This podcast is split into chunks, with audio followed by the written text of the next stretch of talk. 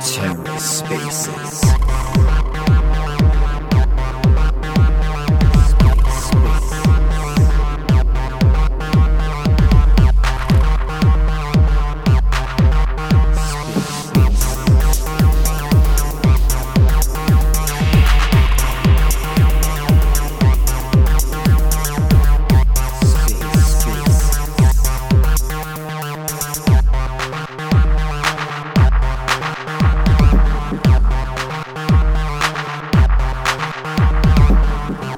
welcome to The Ether. Today is Wednesday, November 16th, 2022.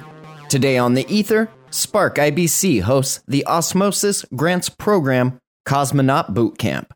Let's take a listen. Hey, hey everyone, just to jump in. Uh, I'm Derek, I'm from Reverie and was requested to to come to this space. I unfortunately couldn't make it last night, but heard the recording and, and listened to a lot of the what people had to say and, and also spoke to a few of you. So I think this is the opportunity to to for, for us to share a bit more and, and for frankly for, for you guys I think to get direct answers on on a lot of the questions you have. So um I was I would yeah, I don't think we need a specific format or anything. I, I would just say happy to to to answer any specific questions or, or thoughts that people have. I, am sure there was a lot from yesterday that people have. So I just wanted to say thank you, thank you, Derek, for taking the time yeah. to, uh, to be here. So thank you. And, well, not just that, for listening to the space yesterday retroactively, like that. That's awesome. We appreciate that. Um, that was very much a spur of the moment sort of heated thing. Um, but nonetheless, like that, that's awesome. You took the time to do that. Um, hey, Rarma, the reason I actually added you as co-host just now is Twitter is really bugging out. I cannot accept Robo up onto stage, so I'm hoping you can as a co-host. uh, Mr. McGobo? Indeed, yes. Uh, let me have a look. Maybe he's got us on the block list. Uh, I can't add him either. Either. Robo, try just leaving the space yeah. Yeah. Elon will fix it one day. I, I actually requested to speak uh, accidentally, so I, I um, Oh my! Yeah, just here to listen today.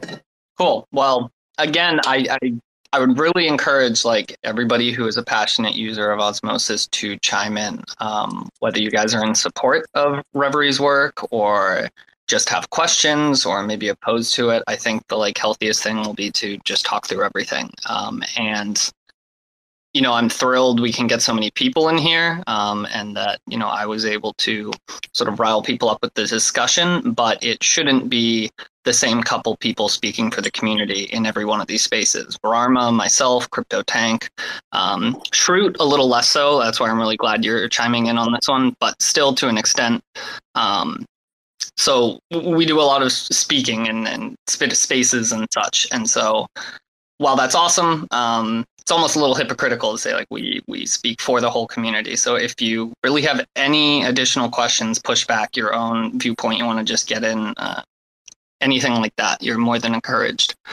Uh, yeah, we are- yeah, super helpful, and I think just yeah, kind of an opening statement of sorts. Like, I yeah, my general sense after listening to the to the space yesterday is that I think there are some some valid questions and concerns and those are the ones that any community should be asking. And, and we have i think we've done a pretty good job of, of, talking about some of them but can definitely offer more clarity on the proposal on the ask on what we use the money for on, on past grants. So happy to dig into more of that. But yeah i think again just frankly like i think a lot of people looked at the proposal pretty like recently they saw it went live looked at the sticker tag of, of, of the ask size and we're just like who are these guys?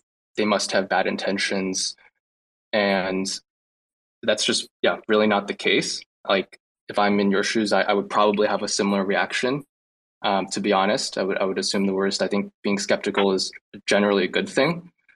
But yeah not gonna lie it was Derek, Derek, could you do us a favor? Uh, yeah. Could you do the whole uh, space a favor? Could you start off with kind of explaining and giving us a history or kind of like a recap of who you guys are so that we can start from there? Yeah, and maybe also your role within Reverie, um, and then Larry, feel free to do the same afterwards. Sure, happy to, to give some context. So Reverie is a governance and DAO focused service work. We work with different companies and DAOs on a variety of things. Um, grants is one of the things we, we, we have focused on historically. Um, we've been involved in numerous protocol grants programs in the past, uh, starting with Compound back in early 2021. Uh, did that for about, I want to say, eight months. Learned a lot, made a lot of mistakes, iterated. Now we work on DYDX, we work on Osmosis. There's a few other protocols that, that we're not doing grants for. Um, but altogether, Osmosis is the protocol we spend the most time on. And we've been working on grants for about since April, since, since yeah, we started working and, and brainstorming on the idea in late 2021 and took a few months of planning and, and design for it to launch. And then it finally went live and, and begin accepting applications in April. And that was for an initial six month term. And yeah, that six months term ended in mid October. And we spent the past month and a half basically putting together this new proposal, asking community for feedback through through a few different iterations, and yeah, obviously, I think yeah, again, going back to my earlier comment, I think people have a lot of questions. Happy to to, to dig into any of that, but that's a bit about the the, the general history. Um, other other other relevant stuff. Reverie is now five people. We have all of most of them on this call today, so you'll probably be hearing from from from a lot of them. Maybe hi, Derek. Jump in real quick, guys. And hi, I'm I'm Larry. I'm Derek's co-founder of Reverie. Just just to give you guys some like background on, on Reverie, like what we did before Reverie. Um, and and really nice to like kind of hear your voices because prior to this, I feel like I've only seen the the Twitter comments and the forum comments. So so nice to to put a sound to it. Um, but you know, prior to Reverie, like Derek and I were friends from basically 2017. Um, and we, I was at um, Digital Currency Group leading venture investments there.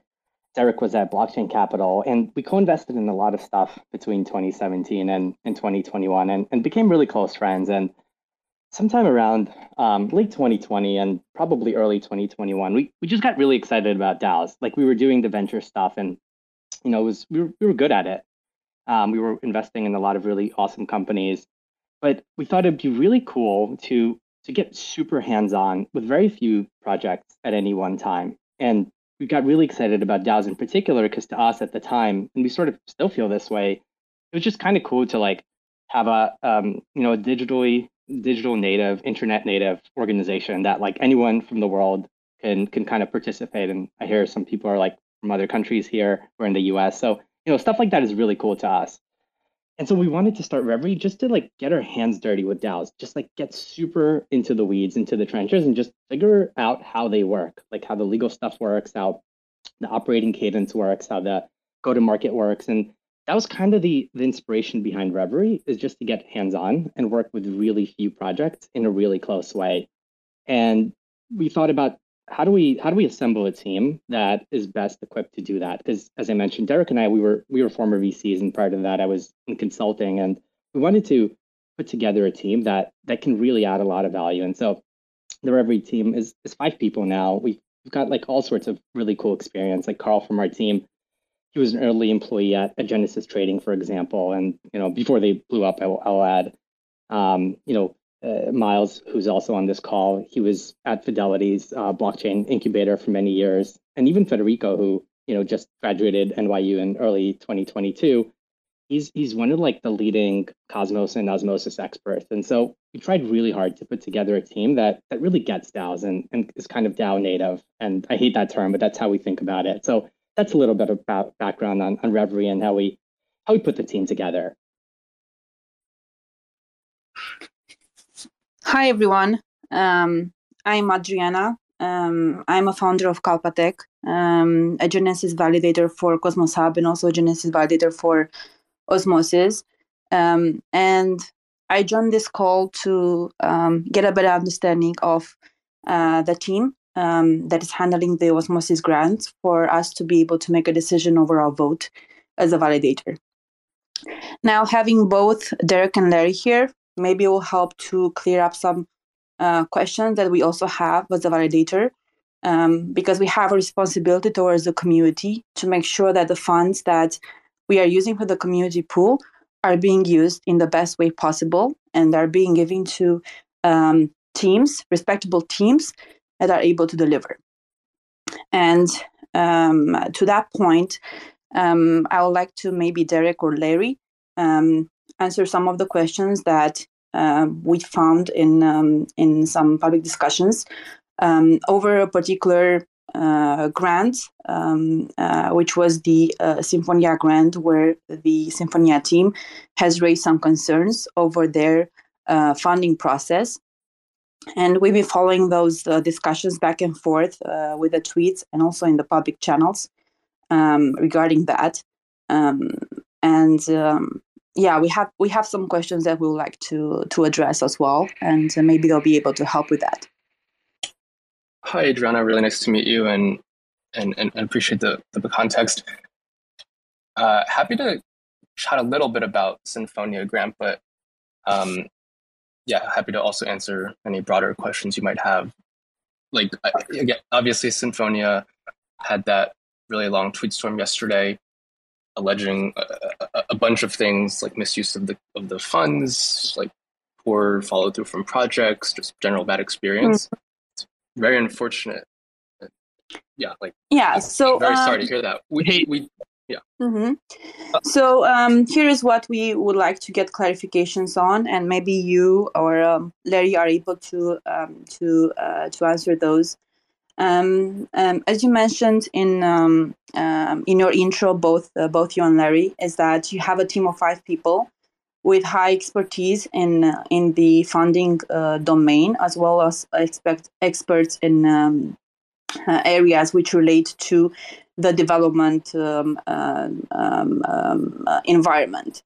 Um, we have seen some uh, some comments from uh, from the Sinfonia team saying that um, even though they have, for example, the first question was, even though they have sent you uh, a very extensive report uh, which compiles all the information regarding to um, uh, for the grant, um, um they have received a lot of uh, questions back and forth from your team, um, which, um, uh, from their understanding, shows that uh, your team doesn't have the uh, experience that is needed in order to be able to evaluate the project.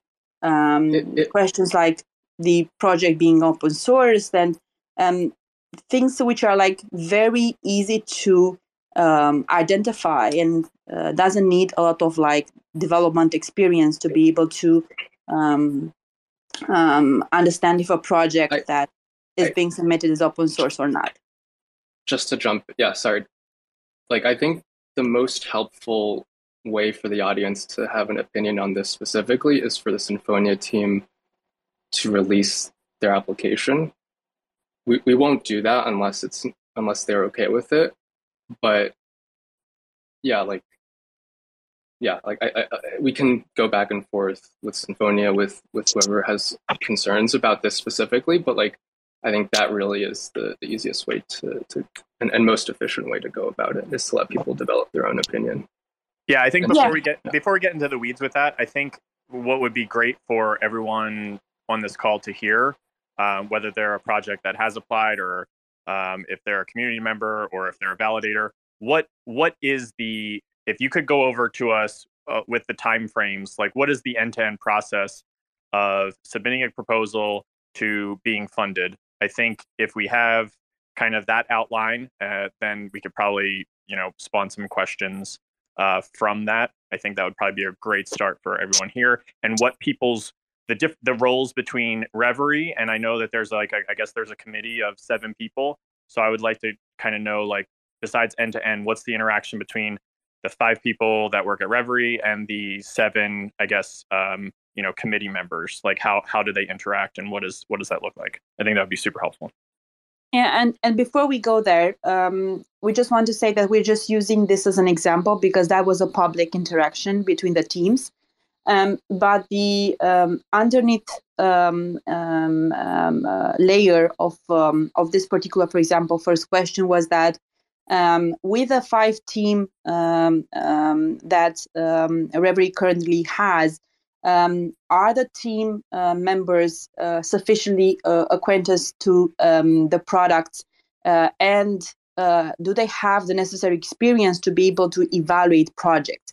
Because um, the questions which we saw were were were addressed to the uh, teams uh, applying for funding shows that um, there might not be that experience that we need uh, from um, uh, from a team who is in charge of approving development funds that is the underlying um, uh, uh, question uh, that is built on, uh, let's say, a, a, public case.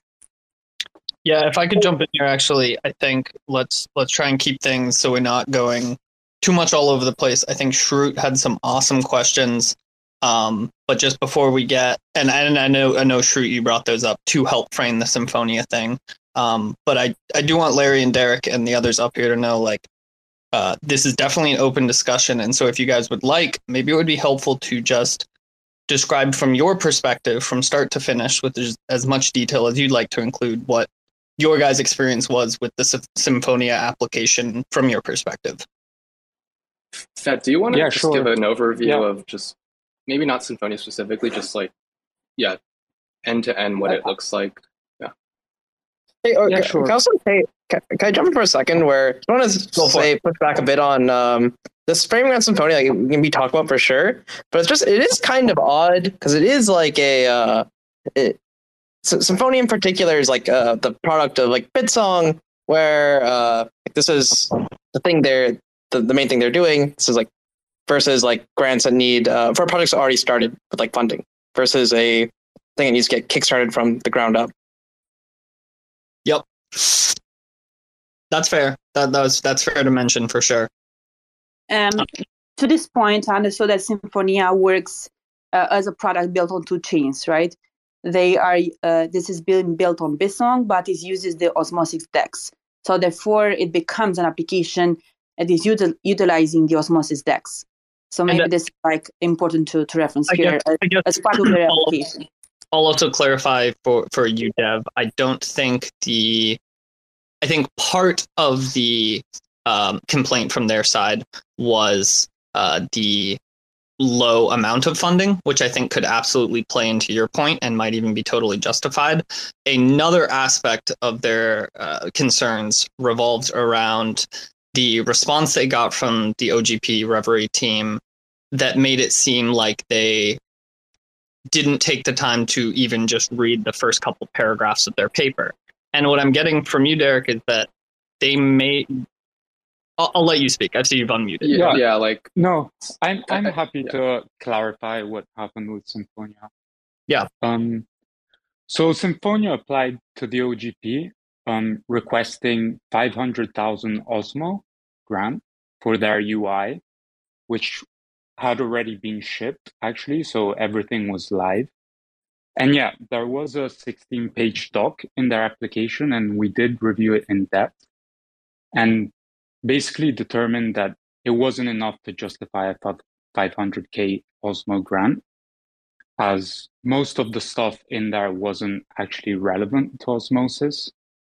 So they tried to justify their request when I met with them.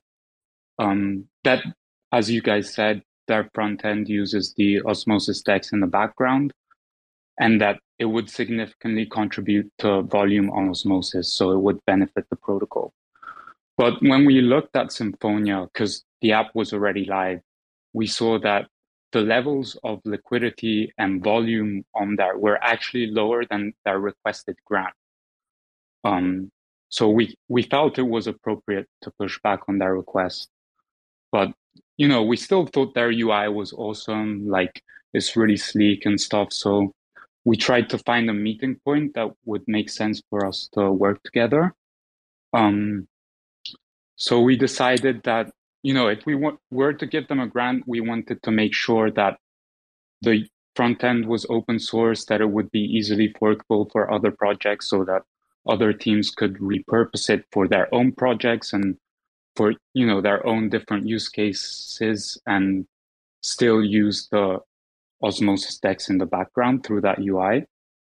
Um, and although it wasn't originally in the scope of their grant request, they also mentioned they were building a mobile app for Symphonia, which we thought that that could also be used and repurposed by other projects. So that essentially resulted in our grant request, which was 10K retro grant for what they had built so far, which was already live, and a 30K um, follow on grant for the mobile app and some updates to their UI, which would have included open sourcing it. Um, and then it's, yeah, something worth mentioning is that when projects apply for retro grants, we try to limit the retro funding component um, and give most of the grant, like tie most of it to completion of new features. And this is to make sure that grantees are incentivized to keep developing their projects. Um, so yeah, after a meeting with the team, we decided that the mobile app would be a great follow-up feature to add as part of the grant. Um, I'm really sorry if our offer upset the team. That was definitely not our intention. Um, so they came back to us quite angry and upset and decided to decline our grant offer. Um, but yeah, that's that's a bit of the backstory. And yeah, when, okay. when teams come with like huge grant requests like that, it kind of raises some questions about yeah so yeah. I, I want to jump in real quick, just because I think I, I, no need for you to kind of go on on this point. I actually agree with pretty much everything you've said. I like I like the idea even of uh, for retroactive grants, putting the majority of it towards you know future development. Um, I honestly probably agree 500,000 Osmo is not uh, probably fair. So like in that regard, um, I, I, would say like a thank you from the Osmo community. That's that's what you guys are here to do, and that sounds awesome. Um, and I, I also, Roma, I saw you unmute your mic, and Adriana, I know this is your point, so I want to let you guys hop in here before they even respond. But I just quickly want to like kind of reiterate. Um, I'm not sure if that's the part I'm up, uh, questioning, not even upset about, but concerned about the amount of funding and their potential hurt feelings that's sort of on them. I think it is more so they had two glaring points last night. Huge apologies. I'm forgetting one of them, but uh, the other was like you guys got back to them and asked a couple questions, one of which was, Are you guys open source or something to that effect? Whereas they claimed in their proposal, one of the first things they linked to or talked about was their GitHub and how they're open source. And it would have taken a few minutes to go check their GitHub and just verify this. Um, I'd I'd love, I guess, real quick, maybe before Rama or Adriana jump in, just like on that point. Um, what's your guys' perspective on that? Wait, can I, can I get my perspective on this as like you know, working in uh, a lot of the stuff where a lot of people say things are open source in crypto and actually isn't. So it's like not like verifying the details of is everything open source is actually a time complex operation, despite like statements in the sense that yeah. uh, you, you like you can't know was the entire database thing open source.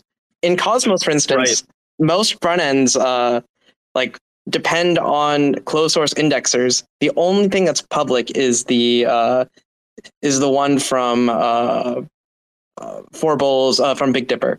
Like, and this is the thing. It's like just hard to know. Uh, like, I actually don't know if most people like most people here are aware of this.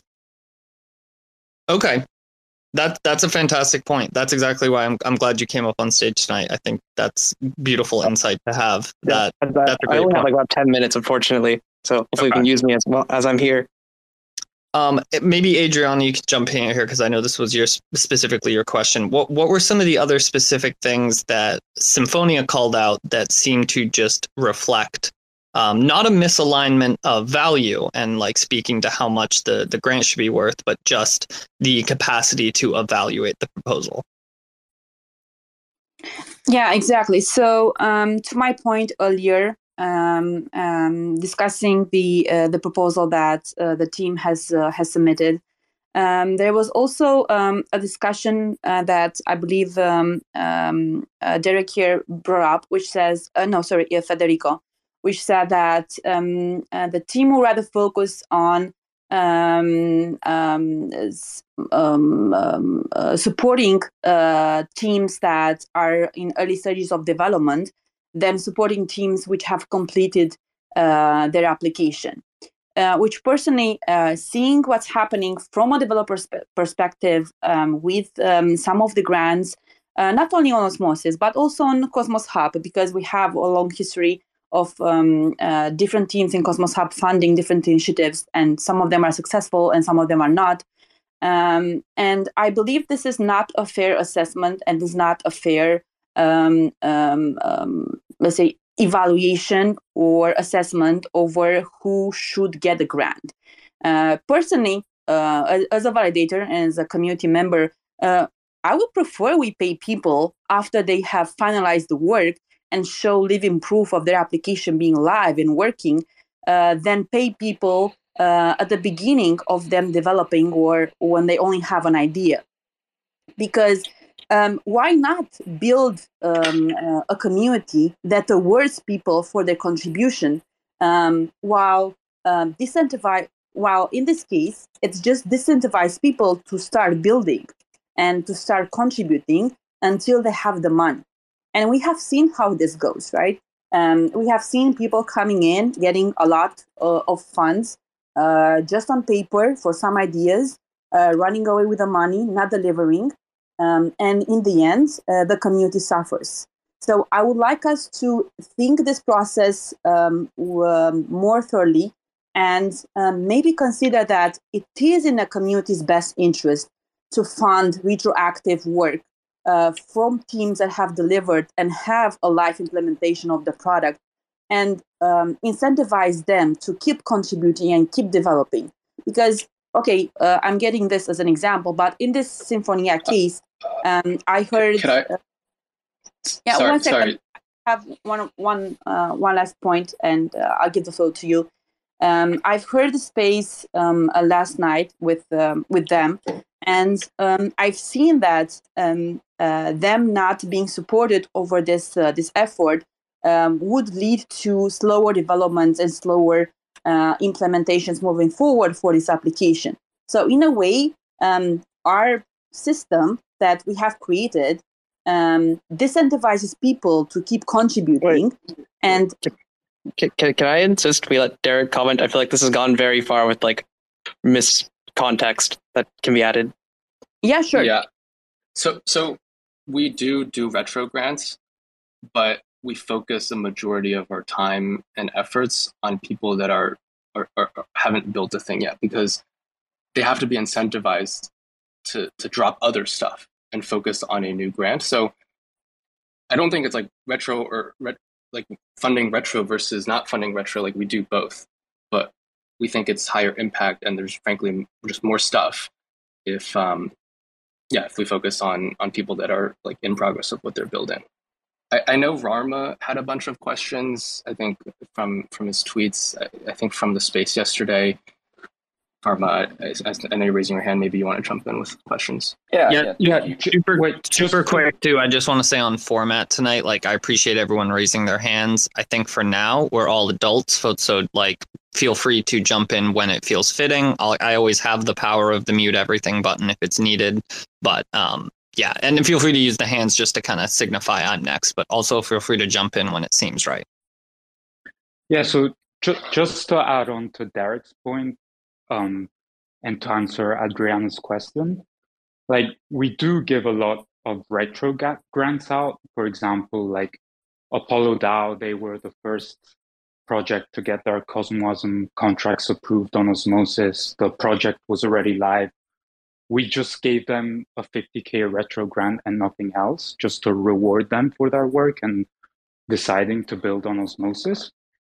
Um, in the case on, of Symphonia, particularly, we did not feel like it was relevant enough to osmosis. Like, sure, it did use osmosis in the background, but we didn't feel like the music app was relevant enough or it was generating enough volume or liquidity and stuff like that on osmosis. So we still offered them a retro grant, but we thought like their 500k Osmo request was a bit like too much, honestly. I'm sorry, Federico, but the retro grant was the 10,000k that your team has offered. Correct. Just, yeah. just very quickly, I see Sunny's got a request. Uh, the floor is currently full, so if you're Robo, planning on Robo speaking, accidentally requested earlier, so I just I just knocked okay. you down, Robo. But feel I'll, free to I'll request if you do. I'll step down, guys. Go ahead. Feel free. Uh, cool. Thank you. I'll, I'll, take the opportunity while Sunny's jumping in. Uh, I just wanted to firstly say thank you for jumping in and, and speaking with the community at, at the request. I think uh, spaces like this are severely undervalued. Uh, I would much rather have these discussions prior to proposals arriving on chain. Uh, I think we all do a terrible job for the most part at uh, getting to Commonwealth and uh, other forums to discuss proposals prior to arriving on chain. And we seem to get into this situation far too often where it arrives on chain and, and then a lot of people aren't happy with it. So uh, my goals going forward is if I see something I don't necessarily agree with, uh, try to get as many people on these types of spaces uh, and you know have Spark or or you know Cosmos spaces or anyone host them uh, and discuss them prior to arriving on chain, so then we can try to uh, avoid these kind of awkward situations. Um, but yes, thank you for for coming to speak to us. Um, uh, I just have a couple of questions regarding Reverie. Uh, you mentioned DYDX and Osmosis as the two uh, kind of protocols or chains that you're currently working on. Is there any others, or just those two currently? There are two others, which yeah, I, I can't talk about them on this forum, but there's two others. Okay, thank you. Just just good to understand from a, a workload perspective, right? Um, understanding that Osmosis is your primary uh, focus, but there are uh, other chains that uh, fund Reverie in addition to Osmosis to support your business. Excellent. I'll take silence as a yes. Um, uh, in terms of uh, some of the questions that I have, uh, I'm not overly concerned around the kind of Symphonia one. I think that's a, an example of uh, what can happen when people aren't overly happy with a response they get. Uh, I think that's a small part of the overall picture that I'd like to understand. Um, the major part that I have is uh, the value that osmosis stakers or investors get for the osmosis grants program. Uh, I can see that there is a, a, lot of effort that the team spends uh, across reviewing grants, um, uh, interacting with those teams, uh, and then seeing those through to delivery. Uh, but what I'm really focused on is the outcomes of those grants and what tangible things osmosis users can get and touch. Um, from what I can see, we've got a few on ramps, which is nice. Um, some validation tooling, which is always good to improve infrastructure. Uh, node services and some dashboards and reports as what's in the proposal as the the delivered to you know to date and scope. Um, and then protocols that are still building that will airdrop to osmosis that we don't have yet. And I think to your point, uh, uh, that may not necessarily look like a lot of work, but I'm sure it is. Uh, what I'm expecting is from a grants program is tangible things that Osmosis users can grab and touch and use, uh, like new protocols. And we may be in a situation currently where, unfortunately for Reverie, we're in that middle ground where if this happened another three or five months from now, we could be having a very different conversation because there's another five protocols using uh, on osmosis. Is that an accurate assessment? Uh, yeah, it's Myles here. I can I can jump in. I think that's I think that's pretty accurate. I think a lot of these grants take time to have tangible impact, while others are being used today by many osmosis users and infrastructure providers. Um, as we've tried to detail in, in some of our threads and, and in the updated proposal, um, you know, in terms of near to midterm, I think tangible impact. And again, you know, we provide a lot of detail on this in the proposal, but I think the skip uh, engagement has been is a great example um, where we heard about Skip after they won a um, hackathon, a Terra hackathon. Uh, we reached out to them. We, uh, you know, got them to submit a proposal to Osmosis. The initial proposal uh, was more or less the product that they had built for uh, Terra.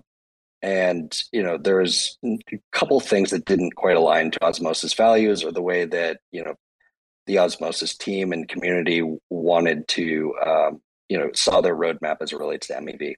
Um, so we've worked with them. You know, we spent a, a, large amount of time working with them and the Osmosis team to come to a solution, which is really a, a custom built solution, you know, tailored for Osmosis um, that will allow the protocol to capture the revenue itself and will allow the community to distribute that revenue as it sees fit. Um, we also, you know, beyond what was actually approved in the proto rev uh, module proposal, we scoped out versions two and three with them, which would be able to handle, you know, what this solution would look like post threshold encryption and post, you know, the implementation of Mars and Margin and Zodiac and all these other great applications that are launching. So there's a lot more work to be done there, um, and I think the context that we've, you know, built will really help us moving forward. Um, the other piece I would say in terms of could I just jump in just very quickly, Myles? Yeah, just sure. on skip. Go, sorry, go sorry ahead. to interrupt. Um, this is maybe more of a broad question uh, for you know maybe uh, Sunny or someone of the likes could jump into. Uh, my, my question is about Skip. They raised a pretty substantial amount of private investment funds. Why is OGP funding them to develop when they have their own private funding? Yeah, I think that that's a very fair question and something that we took into consideration um, very seriously throughout the negotiations. Um, I don't, you know, if you compare the grant that Skip was given on uh, from other ecosystems, it's many times larger than what we were able to negotiate. Um, and instead, we wanted to create really a win-win situation where majority of funding for them was based off of how much osmosis was able to capture in its value. So as you'll see, you know, and I think Barry had a great response to this in the forum. You know, the a, a large part of that negotiation was also creating really what was approved by the community um, through the revenue share. Uh, so I think, you know, that, and that that's, private solution, right? The, the custom solution for osmosis. Yeah, yeah, yeah, exactly. Yeah, exactly. exactly. Like, I mean, their main what they raised money to do was build something more like a flashbots, but like you know what we, we had asked them was like divert their resources from like building their primary product that they were working on into building this like custom thing for osmosis. And that was where like why, why the grant like made came in.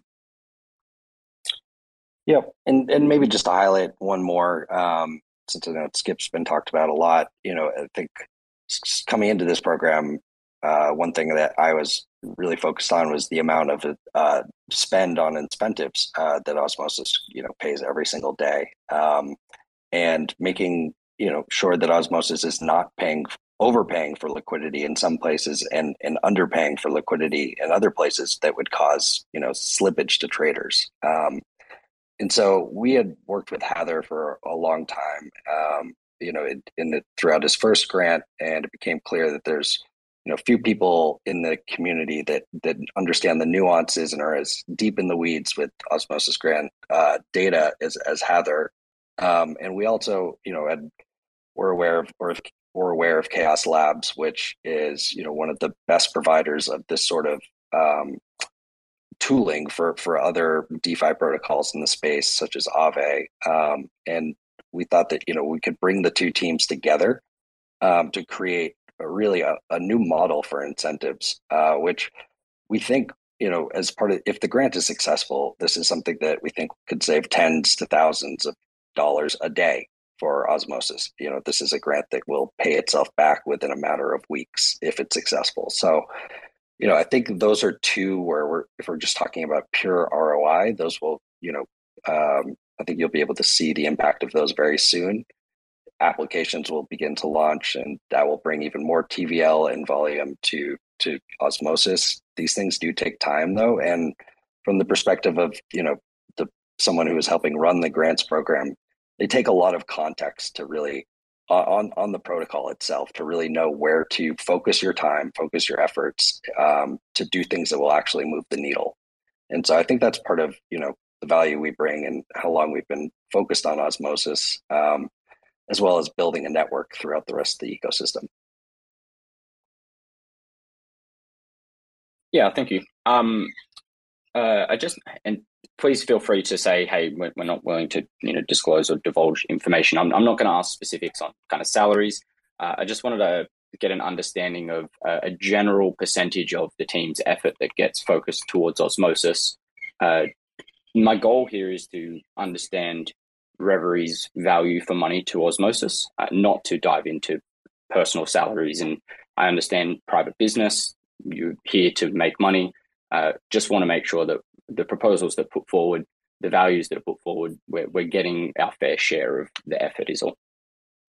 And to your point, uh, Rarma, uh, I will also want to uh, quickly go back to something which was said before, um, uh, which relates to the scope of the funding. Um, um, one of the team mentioned that um, uh, they did fund a lot of uh, of projects, but um, the in this case applications which don't um, are not in a specific area of, of a scope um, uh, are harder to uh, to be to be funded.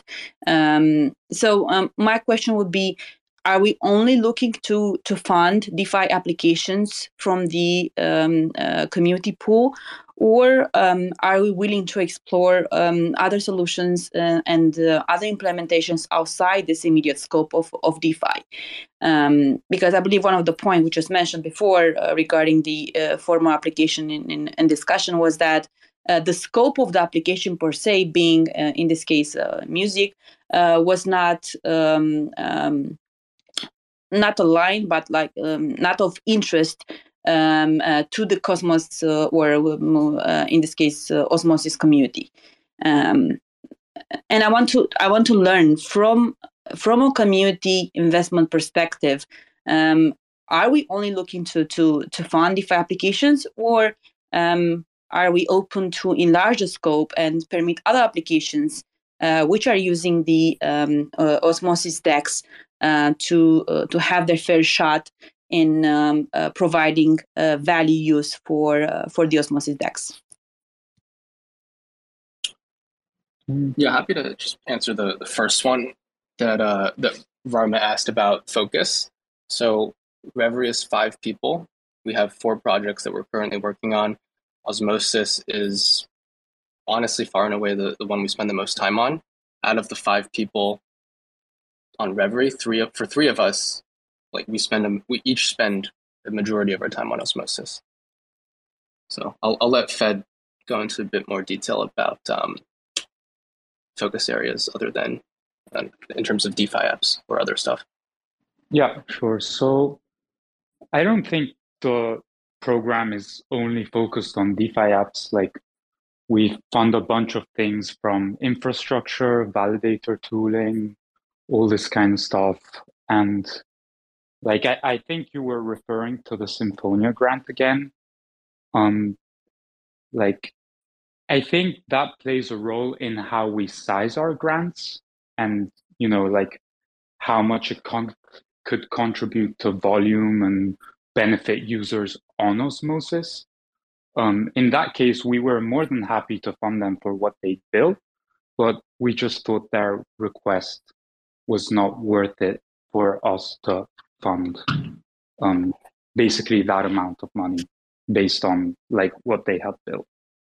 Yeah, and just to uh, jump in, in terms of you know maybe non-core uh, as it relates to you know DeFi uh, projects that we fund, we just put out an RFP that I think is relevant here. Um, you know, we were looking to we're looking to fund um, someone to develop basically fee abstraction for for other chains. So this is a way for you know the way the osmosis users have the ability to pay gas fees and whatever token they want um, and all the swapping is done in the back end using the osmosis amm this would be you know it would basically extend that capability to other chains. Um, so you could you know if you didn't have stars and you wanted to buy a bad kid you could use whatever token you had uh, any any sort of IBC enabled token. So, you know, these are these are the things where we think with one initiative we can uh, push significant volume to osmosis, uh, even though you know it's not a specific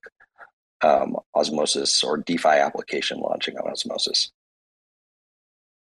And I have one more question, and then I'll I'll leave the floor to others because I'm sure um, other people uh, people would like to speak as well. Um, there was also concern regarding a self funding for um, the um, static website of the uh, OGP, um, uh, which, according to um, uh, to these discussions, um, is uh, was somewhere around the uh, a level of uh, seventy thousand dollars for for the website. And my question would be: um, Was that a biased decision that was made by uh, the by the um, uh, the grants team uh, to be able to allocate uh, this huge amount for the development of of the website, and if so, um, and if they acknowledge that, how this should be um, um corrected, let's say, because um, while I understand Federico and um, the, the, team members here uh, raising their points over um, an application being, um, um I don't uh, in, in their opinion, asking for, um, let's say, um, too high of a grant. this doesn't reconcile, for example, with uh, this particular example, which so shows that they are they were able to to approve a way larger grant for just a static website in comparison to, for example um, um, any other request or of, of a grant or an application. I, I want to jump in here real quick before you guys, because this is um, actually one of my main points as well that I just really want some like clarity on. Um, just to build off that, I think one of my major concerns is we also gave you guys, we as community community pool funds, hundred thousand dollars as an initial setup fee outside of the like salary type payment.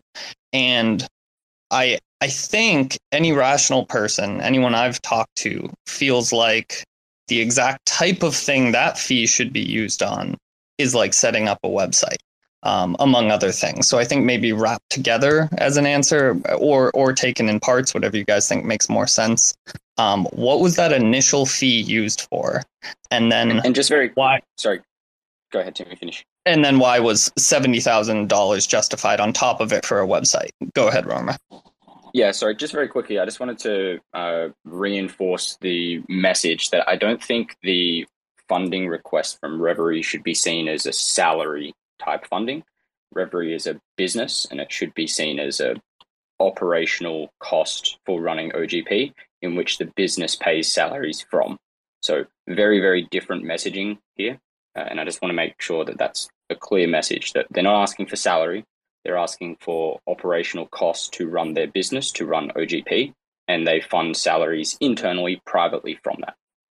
Yes, that is a whole other um, point of discussion I think we should touch on tonight. Thank you for correcting me on that. Yeah, and, and let's take it back on the and to piggyback on the uh, website thing. What is your relationship with Vector DAO? I think that's important for the community to be aware. If you have any members that are a part of it or um, owners or or what what your uh, you know total relationship is with with that uh, DAO.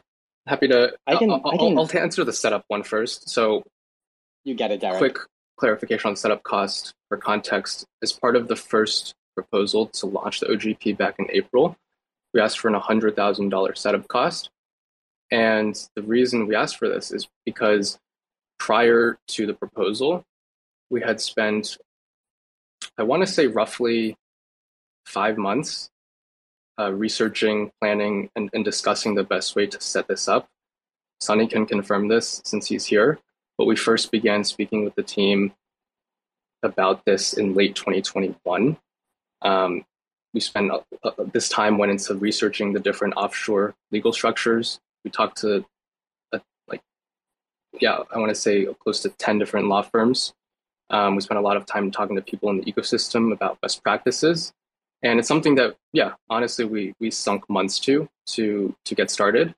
So from that perspective, yeah, that's that's why we felt justified in, in asking for a setup fee. I understand, yeah, it, again, from without that context, without like knowing any of those details, it's kind of like, what the hell is is this random like additional cost? Um, but again, Sunny, feel free to to, to confirm or, or deny what I said. But yeah, yeah. I mean, there's this. I don't know. Creating legal entities around that represent DAOs is like a complicated process, and so it took some legal setup costs to do. You know, we don't want we don't want like these funds going through the foundation because that like defeats the whole point of legal separation between the foundation and uh, the community pool. I, so we had to like. I have a very dumb question. Uh, for both, uh, Shrute, I, I know you want to jump in, but for Derek and Sunny, I have a very dumb question. I'm recognizing my ignorance in this sort of realm why do you want a legal entity for something like this? Aren't we sort of in Web3? This could have been done by a DAO. Like, it's not investing, right? It's grants. Um, we're, we're doing the DAO model now. I know that that's harder in some ways, but like, uh, could, genuine question as someone who's ignorant. Could we get some clarity on that?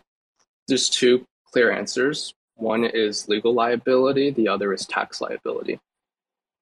On the legal liability side, I think a, lot of us saw the DAO case.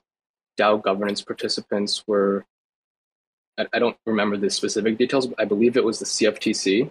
Um, but they basically went after DAO governance participants for like commenting in forums and proposing proposals. So, yeah, I, I think having legal entities is not, it doesn't like necessarily protect you in, in these cases, but it, it, it helps it, it, helps to have some separation for everyone involved in the DAO. And for the OGP specifically, yeah, it, it helps us, Reverie, as, as the one recommending grants. It helps the multi-sig signers, the ones that are holding millions of dollars.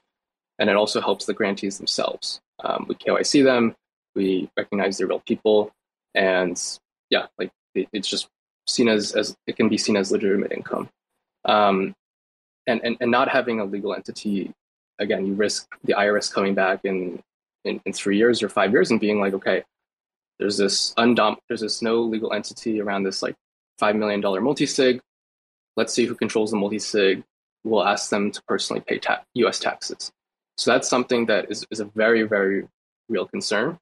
And without an offshore entity of some kind, yeah, increases the risk exponentially. Um, every DAO participant has run into these challenges. I know the OSL has spent a ton of time trying to solve this. The OMM, likewise, and yeah, we spent likewise a lot of time, and we, we currently set up we set up and operate two different offshore entities again to minimize taxes and to protect legal liability for for for, for really everyone involved, including the DAO. Also, there are sometimes but, like contracts that need to be signed. Like for example, uh, you know, with Transak, they needed some counterparty to sign a legal contract with, and so you know the Reveries entity is able to like step in there, or like oftentimes like some of these projects that are like going to do future airdrops to uh like Osmo holders, like they we wanted to get like some sort of legal contract in writing that when they do launch the token, it will mm, they will do that airdrop. So we need we needed like a counter a legal counterparty to take the other side of that contract, basically. And you know, that's I, that's fair. I'd, I'd, like to add one thing about you know working for DAOs and as someone that does it a lot. Um, and I'll, I'll, introduce myself here in a minute after uh, I know Shrute's been dying to ask a question. Um, DAOs transfer liability; they don't eliminate it. So, as a worker, you need to have that company in place and uh, you know to to limit your personal liability. So that, that's all I'm going to say right now, and I'm I'm going to come back with some questions later if you guys will uh, allow it. Just just very quickly, I see. Um, I think it's. Uh, I, I, don't know how to pronounce that. I'm not going to attempt to butcher it. I'm going to say well, mage validation. You're taking the words out of my mouth. yeah, Louis. Louis, you've been you've been very maybe? very patient. Jump up. Yeah. Good night, everyone. Hi. Um, before that, could I yeah? address the vector DAO stuff because I don't want to. I want to address sure. that. Yeah, of course. Yeah, L- Louis. Uh, hopefully, that, okay, cool. Yeah. Yeah. So I'll let Larry chime in with his thoughts, but yeah, vector DAO. No one in Reverie is part of vector DAO. We have no affiliation with them whatsoever. I know, I personally like know two of the of the people in Vector DAO. I have seen some of their work previously. They've done really good work on Nouns. Nouns has paid Vector DAO hundreds of thousands of dollars to, to build a, a really nice front end. It's called Nouns Agora. It's a delegation platform. Um, it's honestly one of the best design DAOs, I think, in all of crypto. And yeah, we wanted to build a really awesome website, and we went to Vector DAO. It's there's really no conspiracy. I understand it. It looks bad. Like, yeah, it's like seven thousand well, dollars is a lot of money. But Here's just a straight question. Do you think the website in its current form is a $70,000 product? I think it, I think when you look at the website, I think you I think when you look at the logo, the fact that the logo's been used in Osmo front end, like the actual app, I think yeah, you, you, you could make an argument that it has. And do, maybe, I, do I maybe... do I feel good? Do I think the fa- do I think do I feel proud? Like oh, we paid seventy thousand for a website. Like does that sound good? Of course not. But like again, you feel free to ask the Osmosis team. Ask Josh. Like he's used these logos. People, community members have used these logos. It's not just a website. It's a, a, a bit more. Oh, wait, I'm, I'm confused quickly, how I'm confused how logos are playing into this. Yeah, so I just wanted to jump on on, on that point. I, I work uh, to an extent within a, a consulting firm uh, and have worked previously for large enterprises who went through marketing and rebranding. Uh, it's not a cheap exercise. It is stupidly ridiculous to do things like branding and logos, unfortunately. So uh, I'm not uh, advocating that I think we got $70,000 worth of value for what's being presented. Just saying that I could see where that cost could come from for development of that type of material. I agree, uh, actually, in yeah. some ways. Just to just to uh, add on to what Derek said, guys, like we we thought a lot about this. Like when when the when the original, so actually to take a step back, we we worked with um two design agencies in the past for some of the other stuff we've done, and they're both really good. One is, as Derek mentioned, Vector DAO. The other one is is Paperclip Labs, and both of these agencies they're they're really kick ass. Like like just look at their portfolio; it's really awesome stuff. And what we thought about is okay, like we we think it's really really important that when people first see that website the grants website that it really resonates with people. Because grantees you know they can they can go to any grants program right? If you're a developer in the space you see a bunch of these websites. And we wanted this one to be really beautiful and really differentiated because we thought that it would make people feel like osmosis is the place for them. And you know we we as a result basically thought about it and said okay maybe it's worth paying a premium for a website. And i know $70000 is a lot of money for a website. It, it's kind of bonkers right um, but that's the intuition which we use to to justify them. And I'll add one more thing. Um, you know, the original ask actually for the for the website was actually much higher. We sort of had to negotiate down, and this was like, you know, the bull market was still a thing, and so I think a lot of people were like, "Come on, just pay it," sort of thing. And I think everyone at Reverie can can you know attest to this. We're we're a pretty frugal company, and and we take this stuff so seriously, and we actually had to negotiate the the vector DAO, uh, guys down several times to to get to that 70k number. It may, may have been 70 or 65k. I don't remember now, but that that was the intuition. It's we wanted it to be differentiated and we wanted it to be really good, and we think it's it it, it did get to that point. Um, but I do agree, seventy thousand bucks is a lot of money for a website. Well, okay, wait, I, I want to hop in here because I think I actually partly want to uh, defend you guys, but also just get a little more clarity on something. So for for anyone who's like new to all this, um, who doesn't have a lot of the backstory, it is that cost is all encompassing for both designing a website and building it, which are two very different things, which can each be each be costly. Um, so in that way, like I, I want to give that as credit, obviously. Um, I, I just want to go back a second to like you were talking about logos. Like, did we also pay them for the current Osmosis logo or something, or am I just misunderstanding? No, so, so the context there was uh, that uh, the the logo for the Osmosis Grants program that was also designed by Vector DAO.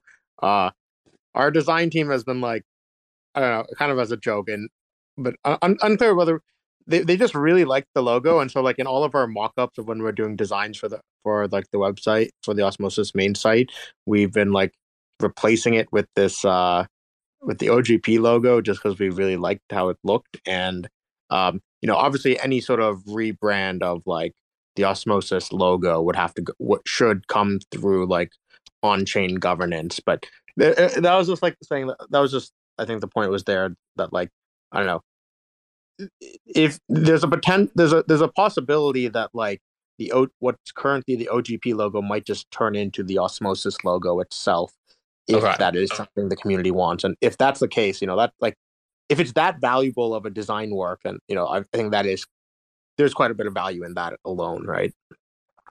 Yeah. So I, I actually i personally work in marketing so i actually do not uh, at all undervalue you know appearance and things like first impressions um, especially for something that is gaining as much traction as osmosis. So i can appreciate like you know the extra cost there uh, totally. I not being a developer there was just some discussion last night around like oh this this sort of looks like a template site though and th- that this could be outside of design costs you know spun up and developed for like a fraction of that cost. I do not know the validity to that not a developer. And so i just want to give you guys a, a, chance to like touch on that because i know that was kind of a big thing that some people might be wondering about. Just just very quickly i i, I do apologize. You've been very very patient. I, I think we're going to get off this particular topic so i just want to make sure we, we wrap it uh, nip it in the bud. Yeah.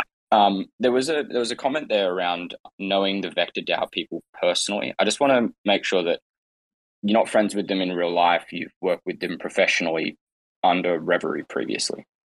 I have never worked with them in a personal or professional capacity. I have met them once for coffee. No, no. So I'm not saying like worked under Vector, but you, you know, as Reverie, maybe you've worked with them through DYDX as an example, or you've seen work we, we, through DY. Okay, you've seen work and you said these guys do good work. Let's go and work with them because they do good work. I saw, I saw nouns like pay them for some really good work. Reached out to them, met them in real life, liked their work, and asked that they come work on the OGP. Okay, I've never cool. worked Thank with you. them on other projects per- personally, professionally, for other protocols. There's nothing there. So, I, I, so I have a question that that kind of branches from that. Before we, dude, Luisa, I'm so fucking sorry. Um, what what causes if someone comes to you and you think something can be done because uh, you said there's an RFP out, right? Like, so what would prompt Reverie to, if someone comes to you with a grant and you say like, "Wow, this seems really high, but it seems like a really valuable thing," what would prompt Reverie to post an RFP and say, "Hey, everyone, come design our website, put in a bid for it, and show us your work," versus, you know, we're anointing you, you are the one uh, I guess that's a question. I, I, and and this doesn't apply to just the website. This applies to anything. Like if someone comes to you and says like, "Hey, uh, we want to build this cool thing," and you're like, "Dude, like this is just way too much money," what would prompt you to be like, "Hey, this is a great idea, but we should RFP this and send this out, and we could probably bid this for a better price than." Um, than what you're what you're asking. For instance, this website I think is a great idea I'll also bring this around to the fact that you know there is a competing proposal for to administer the grants for um, you know the osmosis grants program. So I, am kind of you know leading leading the question down that path. So I, I guess I would just be curious what. So the question is, what prompts Reverie to say this is a great idea, but we should RFP this because we think we can get it cheaper versus we crown you the you know, recipient of this grant? I think it's a really good question, and it's frankly something we think about a lot. And if I had to, if I had to answer it um, quickly, I, I would say, you know, with RFPs they take a while, right? You got to put it up, you got to wait for people to apply, you have to review it. There's a whole process, and so there's really a trade-off between efficiency um, and sometimes quality, right? Because the RFPs will solicit more bids at times. And when we're trying to move quickly, right, when we want to have something done that's quick, um, that's um, that's probably not the highest impact thing in the world, we won't run through an RFP process. And when we have time on our hands, and when the thing that we're trying to buy or provide a grant to is really important. So important that it applies to the whole community. I think an RFP is probably more suitable there. And so it's not a hard and fast rule. Like we're, we're pretty flexible with that sort of stuff, but that's kind of the mental model is if we need to move quickly, the RFP just won't work. And if we do RFPs for everything, it really would just come up a bunch of time for for pretty much everything. So I'm not sure if that directly answers your question, but that's kind of how we think about it. No, that's definitely a solid answer, and and I would agree with that. Um, my only caveat, uh, you know, was something uh, obviously hindsight 2020. Like, I, my initial thought when I saw that, along with the startup cost, was, wow, I could have went out to Fiverr and like solicited someone to do this for like ten thousand dollars, and it would have been, you know, potentially the equivalence if I, you know, found the right profile and the right person. So I I, I appreciate the answer. I, I agree that you know there are some things that you know timeliness is valued more than you know the the process so i i i, I respect the, the, thought process I, I think I kind of want to wrap up this point and definitely give um, Luis or Luiska um, a chance to jump in here. But I think the one note I'll add is I think this is an example of I think both things can be true at the same time um, in this world. You absolutely could find someone for cheaper um, that could do an equivalent job. But there's there's also the argument that there's no absolutely no malicious intent or malpractice or like poor judgment in paying someone that you know can do it because it is an important thing that branding and stability and stuff. Um, happy to circle back on this later if people have more points, especially people who haven't come back up on stage. That's what this is for. Um, but unless anyone up here has an immediate urgent thing on this point, I'm I'm definitely happy to move on. Yeah, I'm I'm good to move on. Just some uh, spaces admin. We do have a gentleman from Alpha uh, ready to jump up onto the floor. So if you're not planning to ask any questions or speak, uh, perhaps you could step down. Uh, and on myself personally, I have a work meeting in 15 minutes, so maybe I'm that person, and I'm happy to jump back in after. Okay, cool. Um, yeah, okay. Luiska, take it away. And uh, actually, wait, before you do that, Adriana, are you good, you think, on this as far as stepping down so we could let someone from AlphaWorks come up or? Yeah, for sure. I can do that. Okay. Thank you so much, everyone, for um, answering the, the questions that um, that we had and uh, looking forward for um, yeah um, um, the results of um, of this conversation because we clearly have identified some um, uh, issues that would need a careful uh, evaluation moving forward in terms of grants and um, also more like more transparency and more accountability towards uh, the entire granting system. Yeah, let, let me thank you as well. Actually, both um, Kapla and or Kelpa, sorry, I always Kelpa and Blockscape um, will probably be getting some of my delegations in future. Like this is what I love to see from validators. I think agreeing and disagreeing is one thing, but just participating in the convo is what's super important. So thank you for coming up. For sure. Thank you so much for having me. Awesome. Okay, Rarma, if you want to let the, the person from Alpha know that they're good to pop up. And then Luis got the floor is yours for as long as you would like. And please, how, how do I pronounce your name? Is that right? This is fine, actually. Okay, cool. Take it away. I appreciate it. Thank you so much for your patience. No worries, man. Uh, just a quick introduction. I'm Luiska from Osmage Validation. We we run some validator nodes on Osmosis and Atmos, BitSong.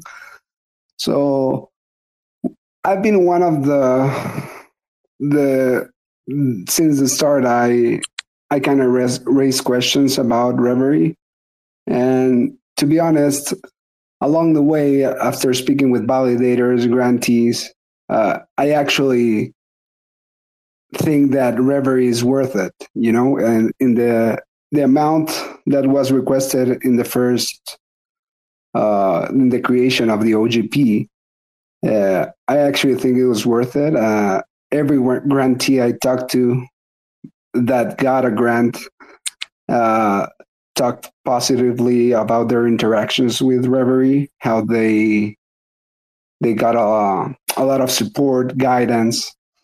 Uh, but the question I raised since the start has been uh, communication with the community and transparency, right? And I think, and I hope that you're seeing the the result of that lack of communication in the in what's happening right now. The the pushback, the, it's because the value that Reverie is providing it's not clear. Uh, when they just see the price tag and they think, as I did, it, it's unjustifiable, right? And I think that's part of the. If you want to get uh, a second proposal and want to pa- want it, want that proposal to pass, it has to be modified to reflect that in a better way that this proposal doesn't. And also to consider that as we are in a bear market asking for an increase in funding rubs a lot of people the wrong way. And i think that's part of the pushback that you're seeing right now is an increase in funding. And personally, I didn't like that you removed the the vesting of Osmo. I think a grants program should be significantly uh, committed to the growth of the of the token, and and vesting helps with that. I understand there's costs, uh, but I don't think an argument that we will need to sell the Osmo for XYZ. It justifies that you remove the vesting. So those are my main points. I think you you seriously need to consider a change of of working with the community so the the communication is fluid and everything everyone's clear on what value you're bringing to the protocol. That's mainly it we opposed it at the beginning. I was actually thinking of voting yes on the me and the team um, voting yes on the on this revised proposal. But as I as I mentioned, uh, there are still a couple of things that that can be improved a lot. Again, I think you're doing a great job. I just think there's some issues that need to be fixed before this can go on chain again. Luis QA, thanks for all of that. Super helpful. I, I, think, yeah, you bring up a lot of really good points. Um, I think we have we definitely have room to improve on the communication and transparency side. Um, the reality of building again building a sub DAO is you're not just doing the thing. You have to actually build that function, and then there's public company type communication expectations and again, based on your comment, based on the feedback, it's clear that we've fallen short of that. So I think, yeah, we've shared in the proposal on Commonwealth a few things we'll be doing differently. We'll have more frequent reporting in terms of monthly updates on operational stuff, on grantee updates. We'll be hosting more regular AMAs, both with ourselves as well as grantees that are in progress, as, as well as completed, so they can showcase what they're working on.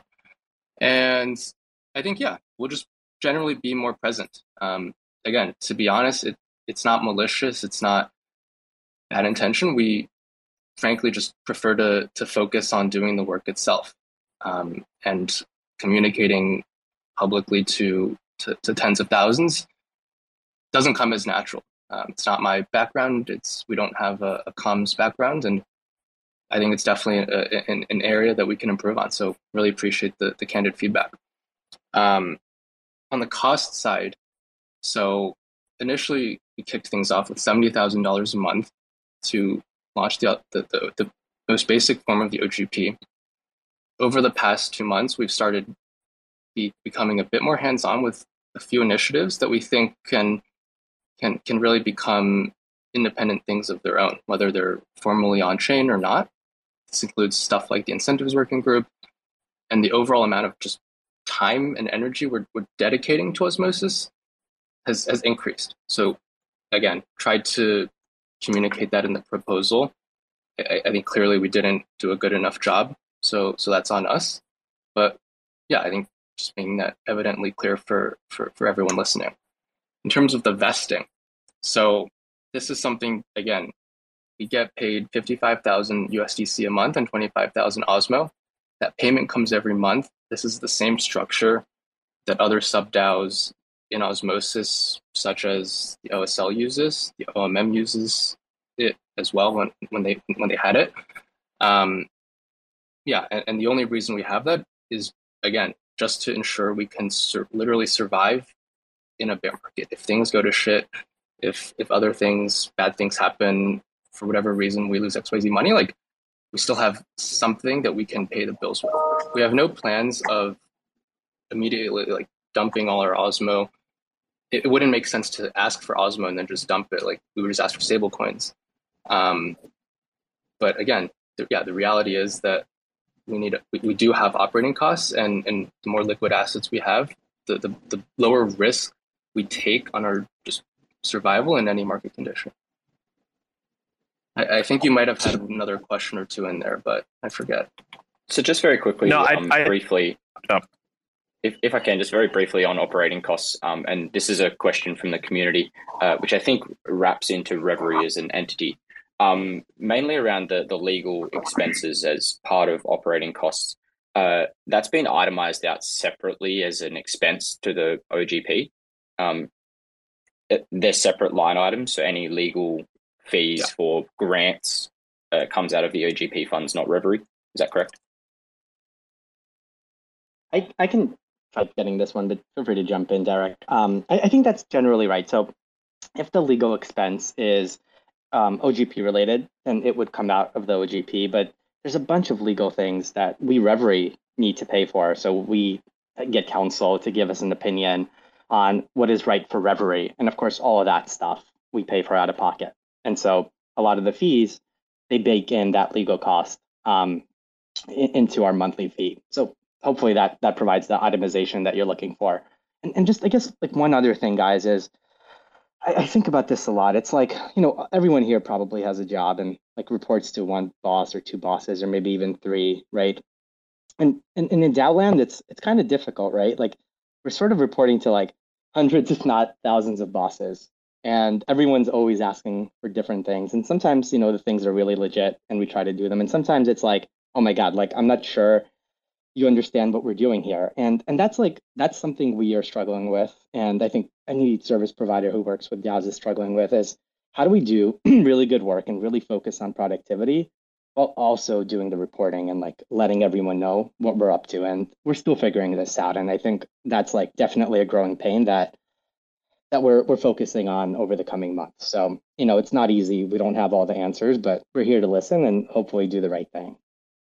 Okay. Uh actually sure go ahead. I see your hand. Yeah, go for it. Yeah, so kind of kind of touching on that. So you you you've done this with several other um, you know, chains before and and I I guess one of my arguments is like where are the economies of scale that osmosis is benefiting from your um, your relationships with these other organizations like shouldn't that ultimately lower some of these costs that you're talking about like a startup fee and understanding what the legal ramifications are and and things like that as far as like you know knowing who to go to to get a website done effectively or knowing how to set up the infrastructure to have an RFP come in and like what the process is as far as you know end to end inception of of administering a grant. So when when we're when someone like osmosis is paying what i would argue is a large premium on the market for administering a grants which you know by estimations you know around 25 to 30 percent of the grants that we're administering i would i would expect there to be a level of infrastructure already in place that has you know been tried and tested um, that we're benefiting from as you know economies of scale. And and i don't know that i'm necessarily seeing that based on the you know the amount of money that's being requested versus the amount of money that's been distributed. So i i guess my my question is is like where where is that coming from? Because one of my major arguments would be that a lot of the the grants that have been administered um, while I think they are valuable, and I'm not discounting the work that's been done to provide the grant, um, I would argue that these people that have received grants uh, were already within the Cosmos ecosystem.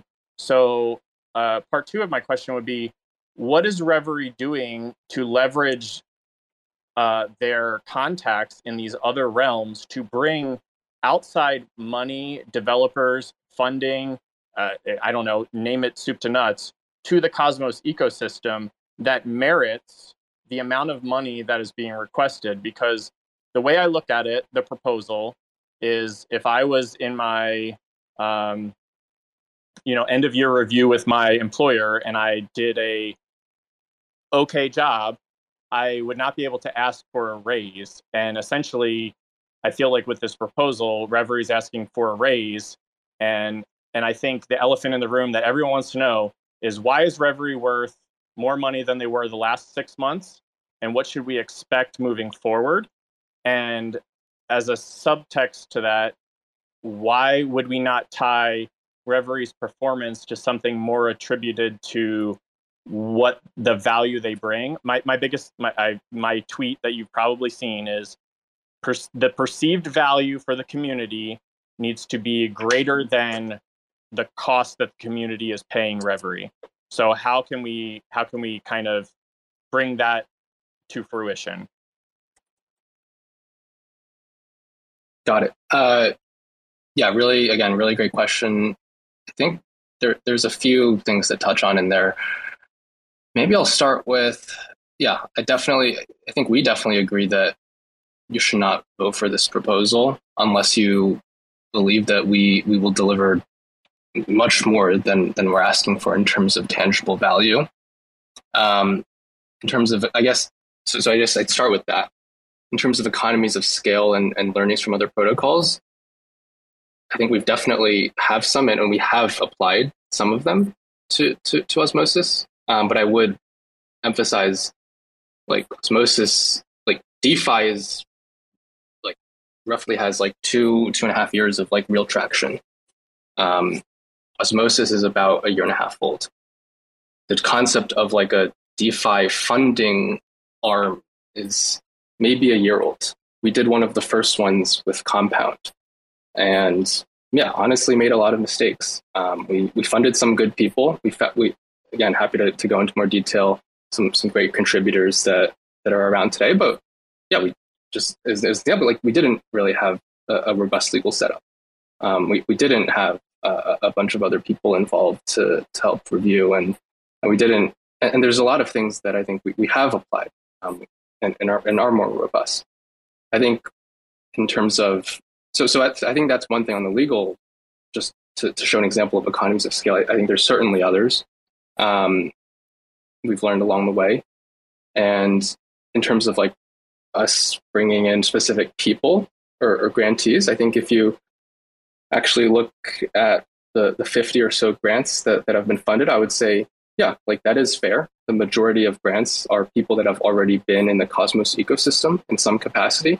I think there's a few major ones that have, have been interested in, and we helped accelerate them or, or, or really loop them in. I think Chaos Labs is a really prominent example of that. They are a, a risk vendor.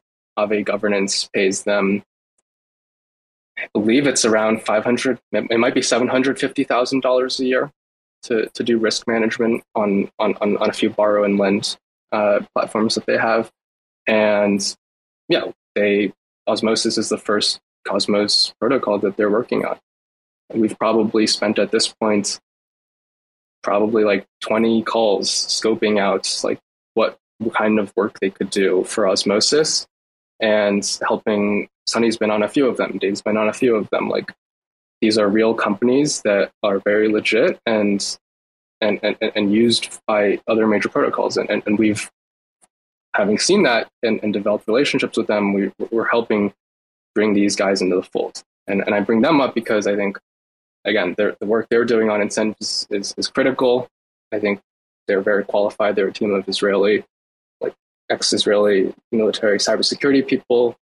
Um, and yeah, I, I, think that's one. And yeah, so I, I believe there were, might have been a few other questions in there, but um, maybe maybe my, just to yeah. uh, double down on what you said, Derek, like in in the economies of scale point, like probably the biggest. Um, I don't know if it's the perfect term, but like the best economy of scale that I think we have as a team is is our experience. Like we've been in crypto, Derek and I, and some of the other folks in the team for a long time.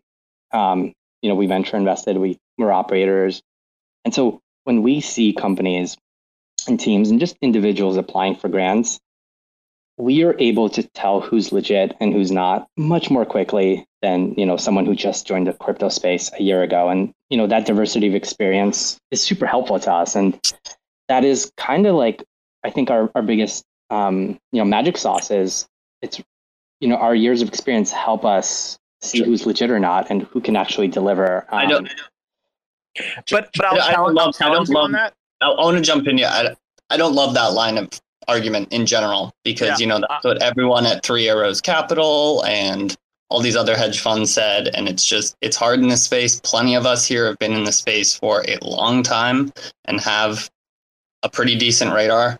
Um, yeah, just I, I don't want to get that point too much airtime. I yeah, can I can, can I challenge that? Like right now, like obviously everyone in this room probably knows about Luna, right? Like there is a development fund that took the excess funds from Luna and is literally working pro bono to um, dish out funds on the new Luna chain uh, eh, to, to, to, to do a similar thing, you know, propose grants to developers that were working on Luna to, you know, uh, you know, deliver value to the new chain to bring, to attract, you know, new users and new revenue into the chain. So I, I, I, I challenge you on that because you know there are there there's obviously the Luna chain that's doing that, and there's a there's a fund with you know very reputable, prominent people doing this thing, as well as um, you know the the Juno uh, the Juno chain has a similar thing where you know members of the community are have volunteered based on their experience and and et cetera and and are, are being paid a significantly uh, a, a discount to their time to to do a similar action. So I, I, I'm I'm not saying that there's not value in in the services that you're providing. I guess I'm just questioning the the amount that that is being requested for what has been provided and what what would we expect with this new proposal that would uh, that would make the community the community's perceived value of what they're getting uh, outweigh the cost that that is being requested. And I and and I understand that there are underlying assets as far as like infrastructure things that need to be funded that we don't get to see, and that's fine, and that, and that's great that that's being taken care of.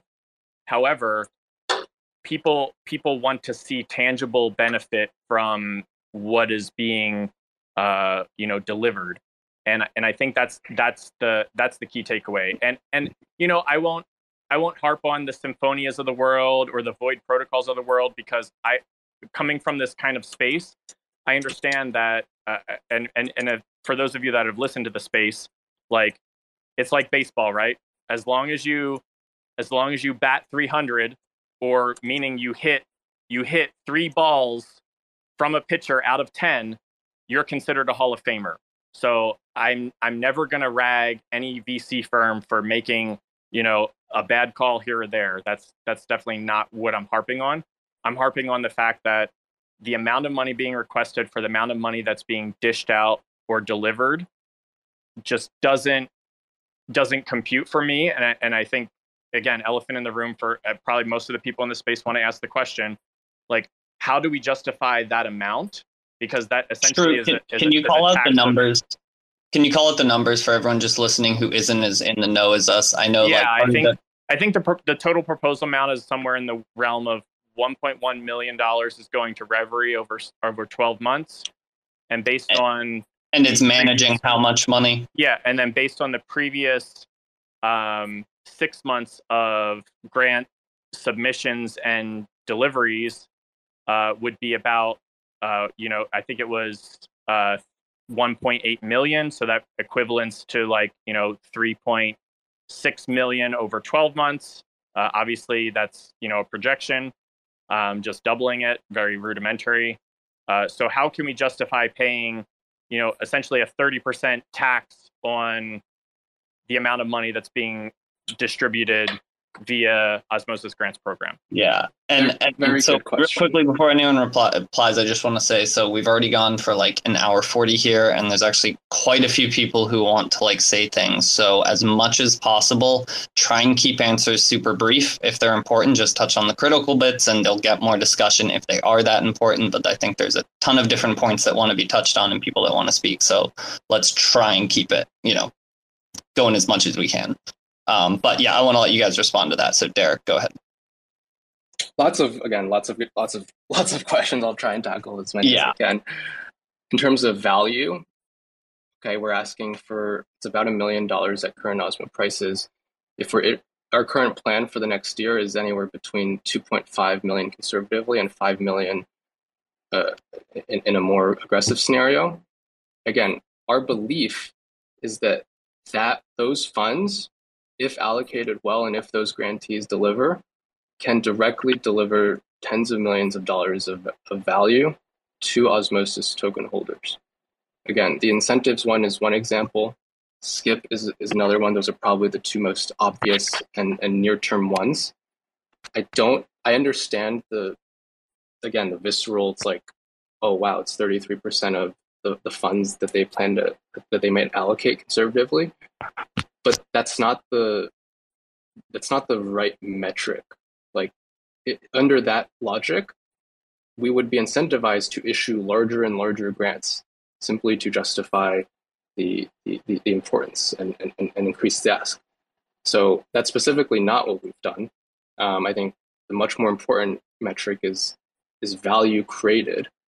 Um, and do you have a number based on do you have a number based on the six months that you have been in uh, working with osmosis? Do you have a number then that you value I, six months is not a large amount of time for this sort of thing I, and or in a deep bear market. I, I also don't think it's honestly fair or even possible to boil a, a, a, a like i look at grants as basically a, a foundation.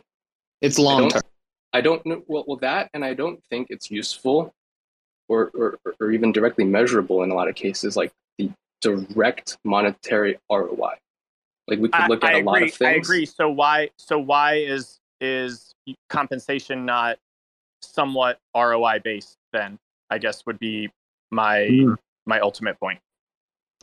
Well, compensation is ROI based in the sense that if we don't deliver what we say we will, the community can choose not to renew. They can choose to cancel or pause the program at any time.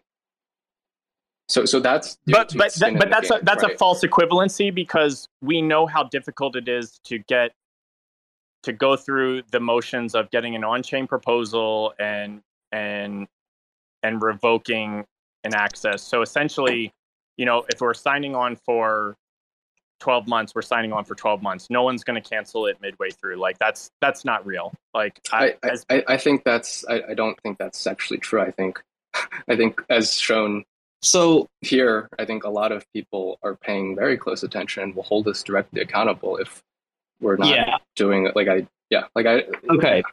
And, and, and, and, just wanna... Uh, there, there's a few other questions that are in there so i just want to touch on them while we still can. Um, you guys t- you guys brought up terra which is, is really good. So we spent a lot of time looking into the Terra projects. Again, Sunny can can attest to this. Like, we honestly didn't end up funding like many of them, and we spent a lot of time digging in. And there's a lot of potentially talented people. The only notable project, uh, uh, again, Fed, correct me if I'm wrong, but like Skip is the most notable one. They won the Terra. Well, I, I, think I believe Void was a Terra protocol until it wasn't, um, I mean, yeah, there was Void, there was. Apollo, yeah. there was there, there's a few projects that came from Terra. There, there's a fun. few, but in aggregate, the original plan was to fund a much larger amount, and we, frankly, weren't impressed by a lot of the the, the, the applications, that, and we chose not to fund them. And again, not to speak about other programs, like I, I don't want to, to, to mention any specifically, but yeah, so I, I think that's a case where our experience, our economies of skill or, or whatever you want to call that, like I think it, it, it did help. And again, Sunny kind of tests this. We, we, have had a lot of back and forth on, on some of these grants and ones that we never funded. And again, we sunk a ton of time into it. And yeah. Um, Okay. And, yeah, so, and, and, there's a few other questions that I want to like. One last thing, sorry. Um, yeah, just also want to highlight the treasury diversification that we did. It was done at about a dollar thirty cents to diversify the treasury, a portion of the treasury into stable coins, roughly three million. Without that, it's actually difficult to impossible to even pay U.S. grantees that are companies and, and need legal contracts. Um, again, this is based off of advice from a lawyer, but paying Osmo to, to, to US based people just generally isn't prudent. So, again, that's something that we did behind the scenes. We talked to about 10 different venture funds, ultimately sold Osmo to about, I, think, I believe it was four of them at a premium to spot. And they're some of the biggest, most valuable funds in the space. Again, Sunny can has, has worked closely with some of them and can speak to their the, the competency and the process that we ran. And we released a short blog post just about that. But and, and, and again, this is where maybe it's on us. We can do a better job of communicating it. But that probably took like 30 calls or so with with with these funds and, and negotiating on price and going back and forth with, lawyers. So again, that's the kind of stuff that it, it's just not. I understand why. Okay, like, okay you guys provide no. no value and, and don't do anything, but it, yeah, it's like we can. No, I, th- I think we understand a lot of that. I, I want to keep yeah. it moving. I think that that is all totally fair and and and heard. Um, to to kind of keep us rolling here though and respect everyone's time. I guess I just kind of want to like quickly like let you guys know where I'm at. And as always a shout out to the audience. Please don't let this influence how you're feeling. Always you know take all this in yourself. I do not think um, you guys are in any way uh, malicious or have poor intentions or don't want to do Osmo well. Uh, but I do think that either you guys have an inefficient use of uh, funds for your operating costs or have an inflated sense about how much your work is worth. That's just where I'm at right now.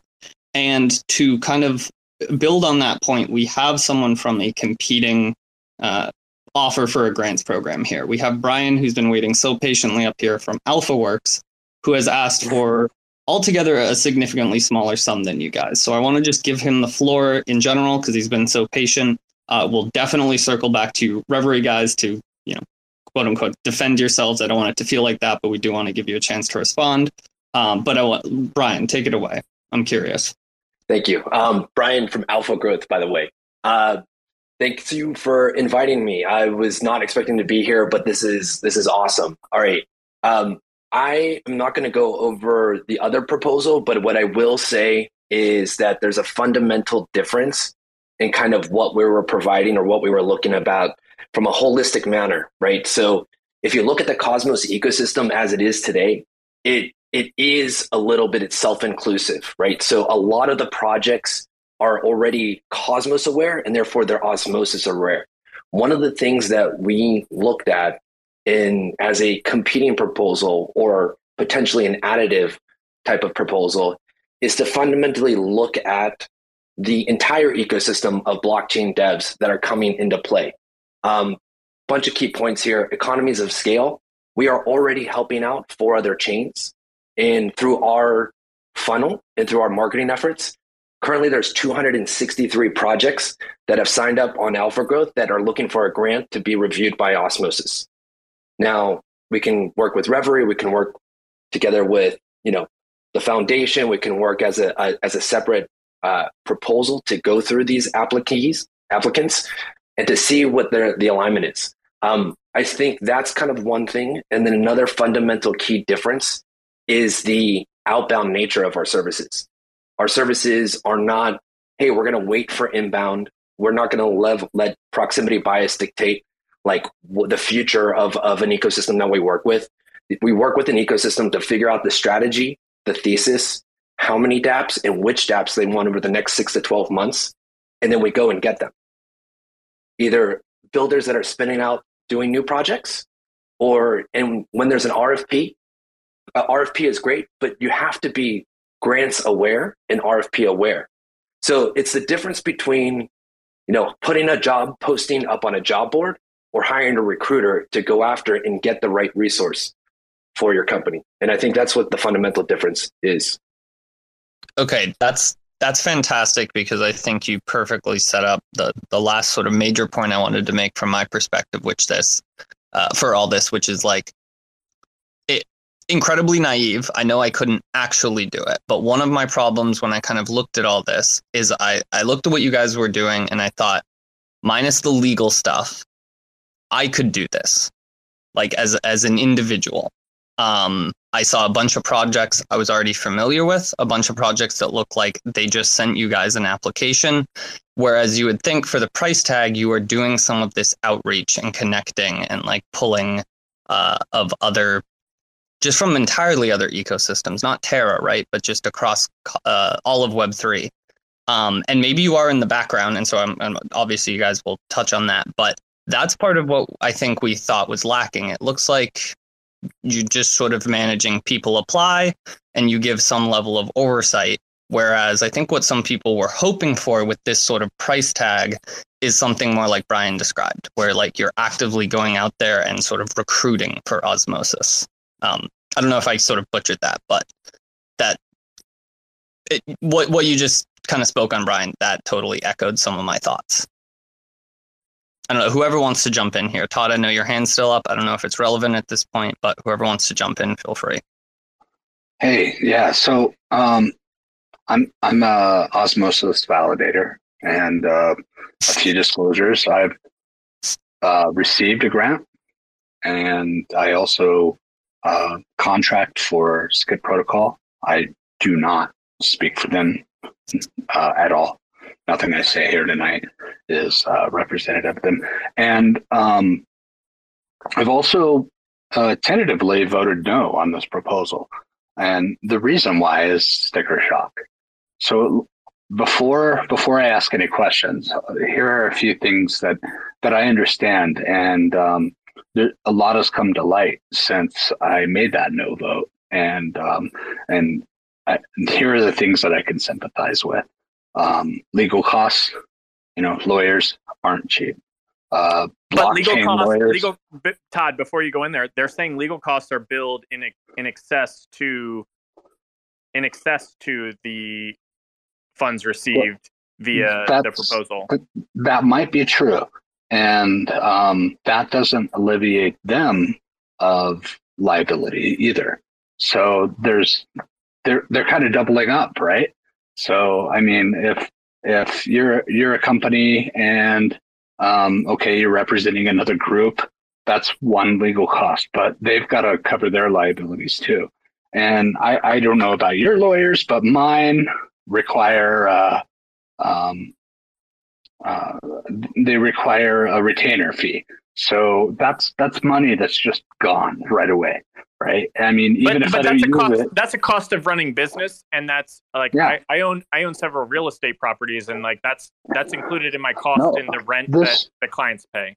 Like this is very core to to my line of questioning because because running a business versus just being some dude is a whole different situation. And I think a lot of us validators understand that. And and and, and this is this is part of what I understand coming into this conversation.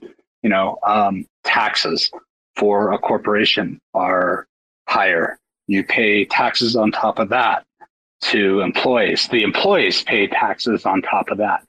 You know, so so for me, uh, running a business, I have to make double what I used to have to make as an employee just to see the same return.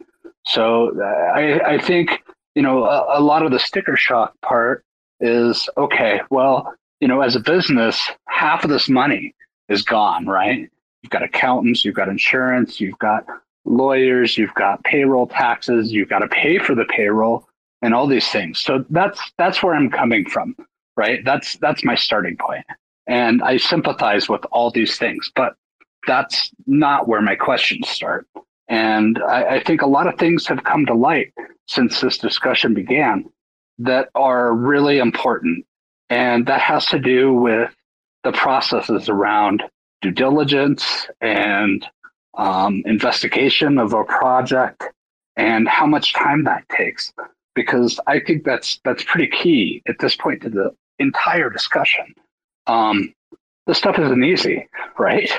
I mean, um, being an employee of multiple DAOs, well, a contractor, I guess. I don't, I don't even know what you call it. Um, it's one absolutely um, frustrating to have every aspect of what I do drawn out into public light and being voted on. That's frustrating and it's frightening. You know, uh, I'm not amazing at public relations, so um, when when I do something like apply for a grant, it's frightening to me.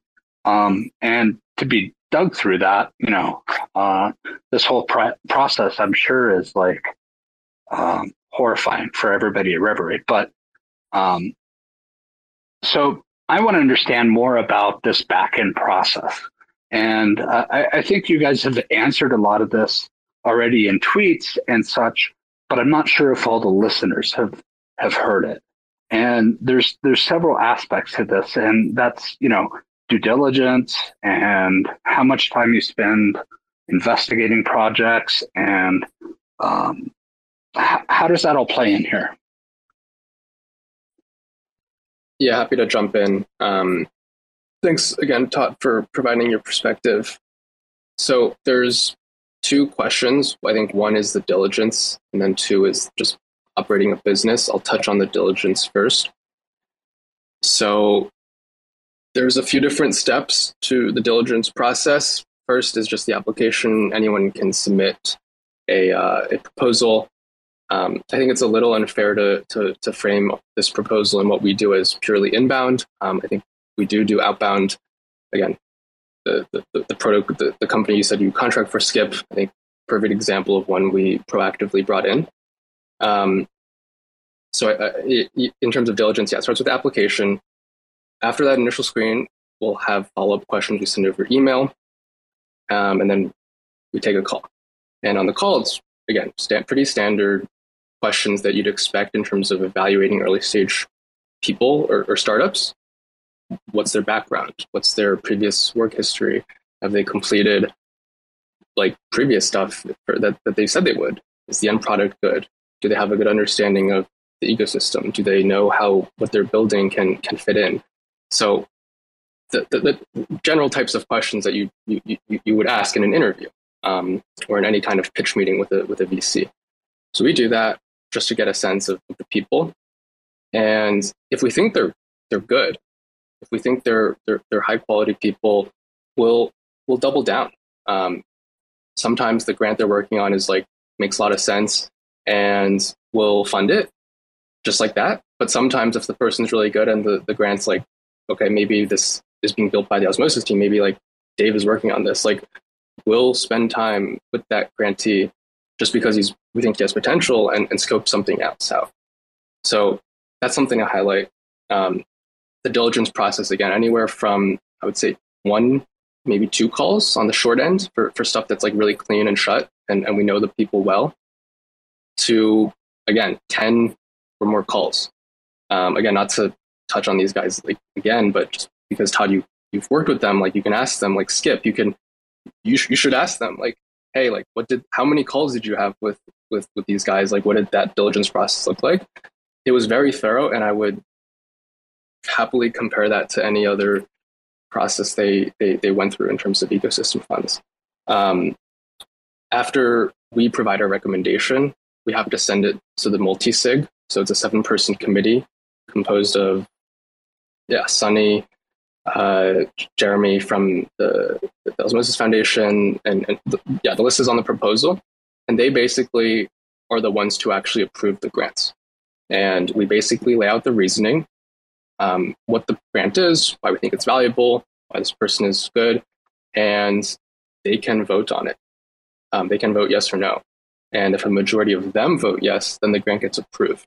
And I would say generally, yeah, like almost all grants we recommend have been approved by this multisig. There have been a few cases where there's been disagreement, um, but this adds probably an extra so I have, week. So I have a question. I have a question yeah. before you continue. So is is it safe to say that your your Reverie is a pre-screener for grants?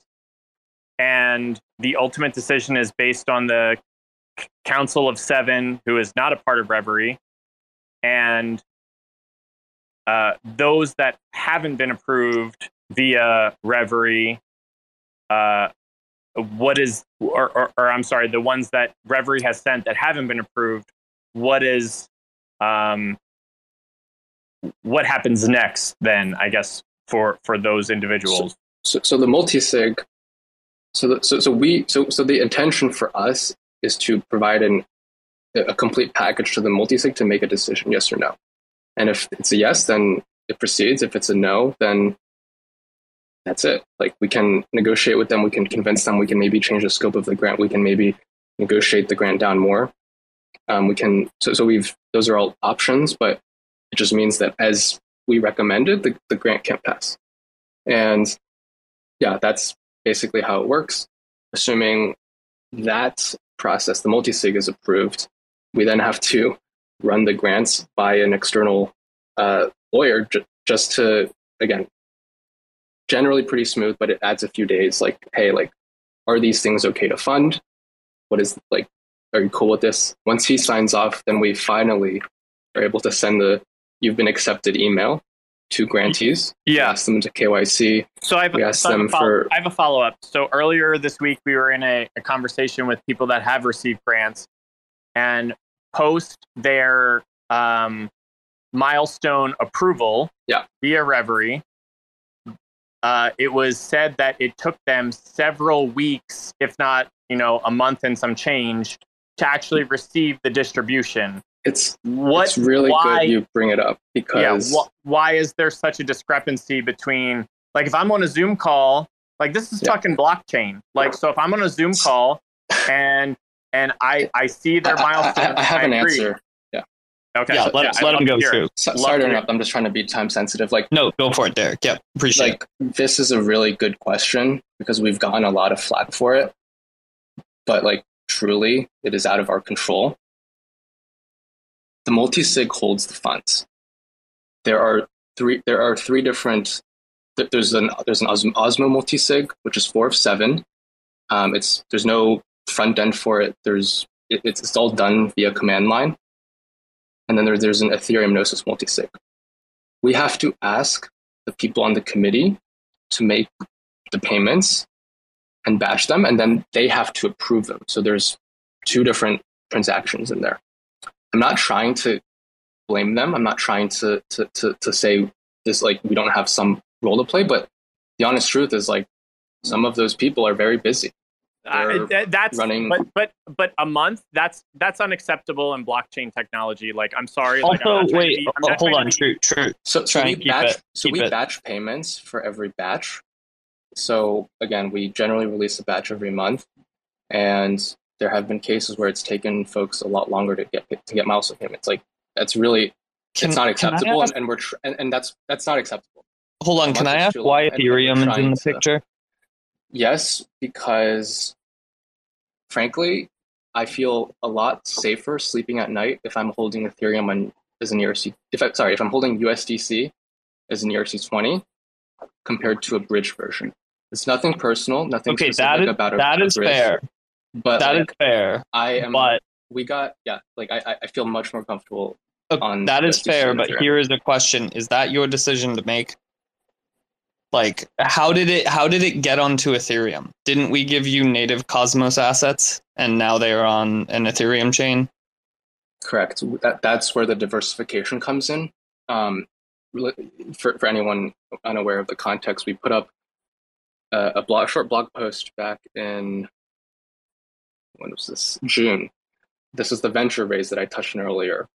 That was around three and a half million dollars in in stable coins. Unfortunately, at this point, the funds just won't even touch a bridged stablecoin. So like the only asset they will actually use is an ERC20 version of USDC. So that is something we asked the so wait i, I just want clarity though i actually want to say i actually I, agree with you that is probably hold on tree i think that is actually a, probably a safer way to hold something like usdc on its native chain for large amounts um, I'm just sort of curious, and this is not in any way accusatory. I actually just don't know this. What was that process like? So, did we give you Osmo initially, and you sold some of that somewhere to get USDC on Ethereum, or um, or so, am I just completely ignorant here? So we did a venture treasury diversification with a bunch of VCs, which means okay. we gave them a a token purchase agreement, like an OTC deal for Osmo, basically. Ba- basically, and and it's all. I encourage all listeners to check out the blog post. It has all of the relevant details about the uh, yeah, just about the execution. Okay. And Personally, I have no problem with that. I just wanted clarity. I appreciate that. Uh, I, I have two two follow ups. One, is there any exposure or any of those funds held in FTX? Um, because that would be disastrous. Um, and two, um, so again, I'll I'll iterate these. Some of these developers, you know, this is their livelihood. So delaying this by months when it's an approved project and an approved milestone the fact that it's taken several weeks to disperse those funds, frankly, to me, is completely unacceptable. So there needs to be something done. Yeah. yeah. So let, I'll go ahead and let me phrase let me phrase that tad, a tad bit more amicably too. Like if osmosis is your main focus and three of your five people are sort of dedicated to it, why is it only like once a month Baxley withdrawals, let alone sometimes Go the ahead. problem here is it's actually not really Reverie's fault. This is the multi-sig signers' this fault, of which I am one of them. So I okay. will also take fault on this, where you know Reverie actually does like you know. So so how it works is Reverie generates the transactions um yep. that that have to be signed, and then the multi-sig signers have to go and you know uh approve. send in the approve the signing and everything. Uh, I don't know anyone who if if everyone here has done any multi-sig signing on uh, Cosmos SDK before. It is a painful process. It's really annoying, especially if you're using ledgers and stuff. Um, so, because you kind of have to use the CLI for this. And so, you know, I know I've been very slow at signing things because it's been just busy for me. Uh, but yeah, I mean, I think this is just something that it's on the multi-sig signers, the OGP uh, signers, uh, more so than on Reverie themselves. Um, and I think you know, I think be- getting better accountability for those signers would be good, uh, as well as uh, potentially moving more of these funds onto an Apollo multi-sig instead, like the Cosmos. Yeah, and I think, and some of them, some of those, some of that would hopefully be resolved by. I mean, I think in what do we say, January, native USDC will be on uh, Cosmos. So hopefully, I would expect if this um, proposal does pass and uh, that those USDC funds are transferred back to native uh, uh, Cosmos USDC so that these issues aren't prevalent because when I heard that from some of the some of the teams that have accepted grants, like uh, for me, like that's you know that's unacceptable. When when when the yeah, but just just to chime in, like I want to just make this very clear to anyone listening. Like, it is unacceptable that a startup that that a grantee that needs to pay bills or, or pay their pay their employee salary like can't get paid in a timely manner. Like, that's not okay. Like, it's our fault for putting the wrong people again, frankly, on the multi-sig that aren't able to sign. Frankly, like just going in detail, like there have been times where we've sent like tens of messages to folks like, hey, like we really need this. Can you do it? And it just hasn't happened. Again, that's on us for, for putting the wrong people in place. That's part of the reason why we're rotating some out. So that was an um, oversight initially, but like, so it, it's something we're very aware of, and we we are actively. Can we real quickly definitely be faster in the yeah going forward. Can we real quickly touch on who who is on that multi sig? So Sunny is one. So, Sunny is one. Uh, Jeremy Parrish is another. Uh, Figment is another. Brandon Curtis is is another. Um, let's see.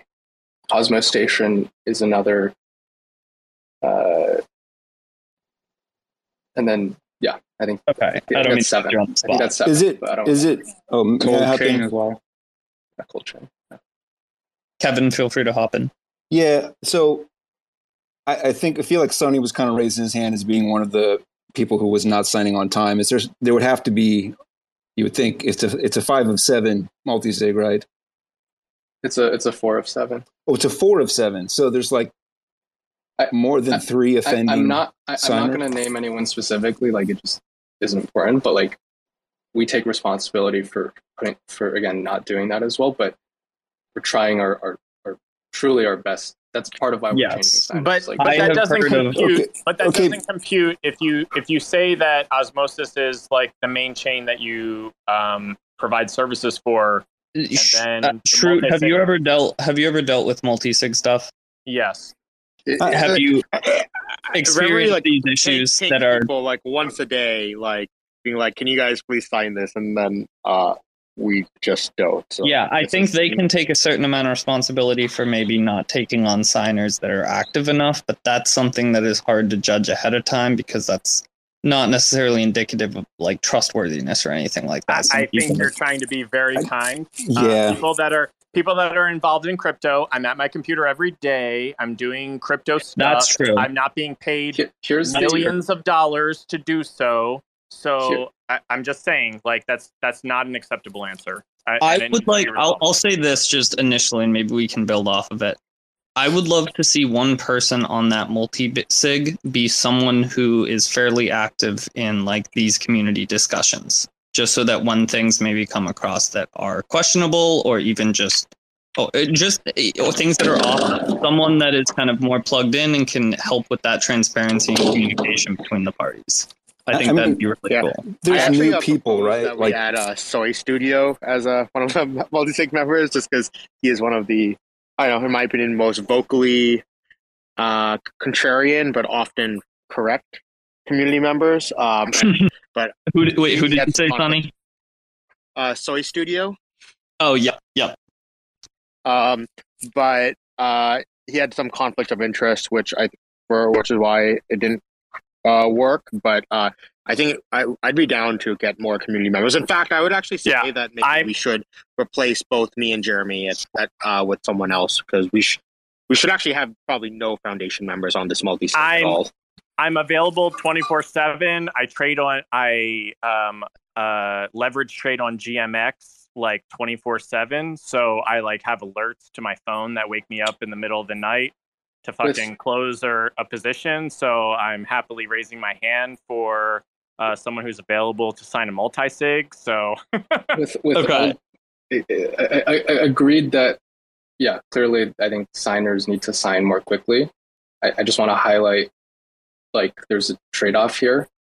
At the end of the day, this multi sig holds millions of dollars of funds. These people, and, and that's, and that's, that's the, completely that's fair. However, I think I think the better option would be that grants that have been approved should probably move to a so if you approve a grant, those funds should move to a a sub mul, uh, dare I say this, a sub multi sig that that has all the funds that can be dispersed at a moment's notice. Um, no, that, mean, that's a that's a that's honestly a great yeah. suggestion. There's no excuse for it. Uh, yeah, if I just, there were uh, can I, I just want to chime in. Just, just the fact that we're getting to this topic at, at the end of a two-hour call after two proposals were put up, to me is just indicative of like a communication breakdown. Yeah. You know that that is the biggest red flag for me about this. It, you could dial into any number, but like to not understand people making their living being delayed payment for months, it's like a fundamental like not reading the room, not getting it. Uh, red flag. Anyway, continue. Um, okay, a I, little think... unfair. I mean, it's yeah. again, it's something we've been aware of for for for, for a while. Like we've we, we've been wanting to change the multi-sig the first chance possible. This is this was the time. I genuinely think this and... is yet an, another case. I just want to kind of keep this moving and jump in here. I apologize. Of I think both things being right at once. While that is like totally unacceptable and needs to be better because it is, uh, you know, crucial. It those that expectation and that mindset around it do come from a world different than Web three that whereas Web3 doesn't always have the structure set up to facilitate that, no matter how important it is, such as simple failures on a multi-sig. And I'm not giving you guys like a pass here, but I do totally see your side of the argument. And I think I, Brian, I this is something that can be improved upon while also not in any way necessarily being malicious or something that could have obviously been avoided from uh, the get-go. Uh, that yeah. being said, I, Brian, I wanna... I'd love to hear. I'd love to hear what you have to say, Brian. You have your hand up. Yeah, for sure. Yeah, and um, then after think, Brian, I want to let Kleomedes go. They've been waiting for yeah, a moment. This is, Take it away, Brian. This is, this is probably one of the most important things.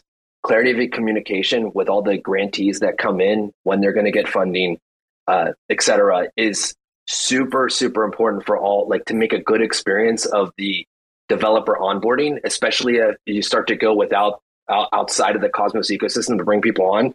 We we have been working with a, a lot of different foundations, and some of the foundations are now like hated.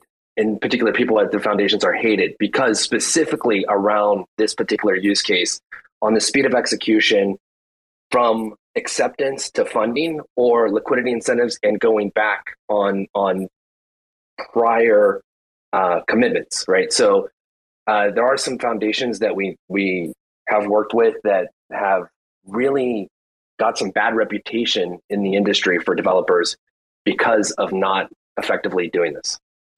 Yeah, so I actually the point I wanted to make is kind of along these lines. Um, Derek brought up something uh, a bit earlier, uh, admitting that kind of like their team's area of expertise is not uh, this like outward communication, which I actually think is totally fine. Um, but what I'm wondering is like if we have an opportunity to kind of kill two birds with one stone here. I mean, I'm looking at the audience, and I know Tank and Lil Gains are both very active in communicating with the community, and I'm just wondering if there's maybe an opportunity here to actually get some of the content creators that I feel as though maybe don't necessarily like have the support um, financially that they deserve to maybe even act as like a liaison yeah. um, with the grants program. What do you guys think about that?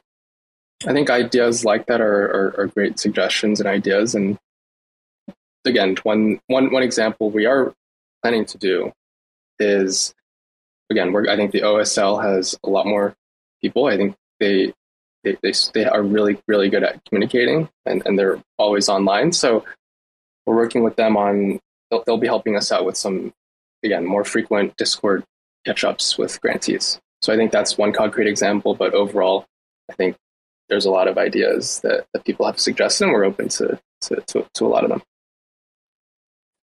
Yeah, yeah I, I just think we should really be trying, like, again, like leveraging the community, especially we mentioned like people who are vocal I know sometimes people like to be vocal, but then don't want to take on the role of like, you know, being on the multi sig necessarily. Um, and that's also fine. Like, I think it's okay to just want to offer feedback. Um, but there are 100% people who are applying for, you know, funds um, and are being denied them, frankly, uh, when I think they do deserve the opportunity. So I think that like doing stuff like this and actually integrating it in the proposal and having it be formalized um, is actually going to go a long way in helping get you guys uh, this thing passed. So um, that's that's all I wanted to add. Can I just? Hey, um, oh, go ahead, Kevin. Yeah, just thank you. Um, I hope I didn't come off too uh, harsh or vindictive there when I said that earlier about the the payment. I'm not. I, am not trying to say that that sort of thing is malicious. And in fact, I, I agree with. Uh, I think it's Spark IBC, the the host who framed was framing this as like I, I don't see it the the kind of money grab or cash grab a- aspect of this is not as concerning to me as some other things that are like what Kleomedes uh, was talking about um, about communication, which being like probably the easiest thing to sacrifice if you're trying to do all the other aspects of your job correctly and make the grantees happy and make sure that they're what they build works. Like the last thing that matters is like then ferrying that out to us. It's much easier to just post something on your your website, you know, that's like a summary.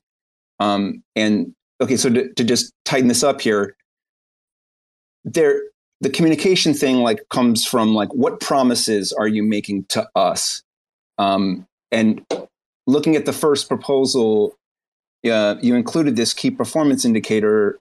You know, it was impact on osmosis growth, volume, user experience, etc.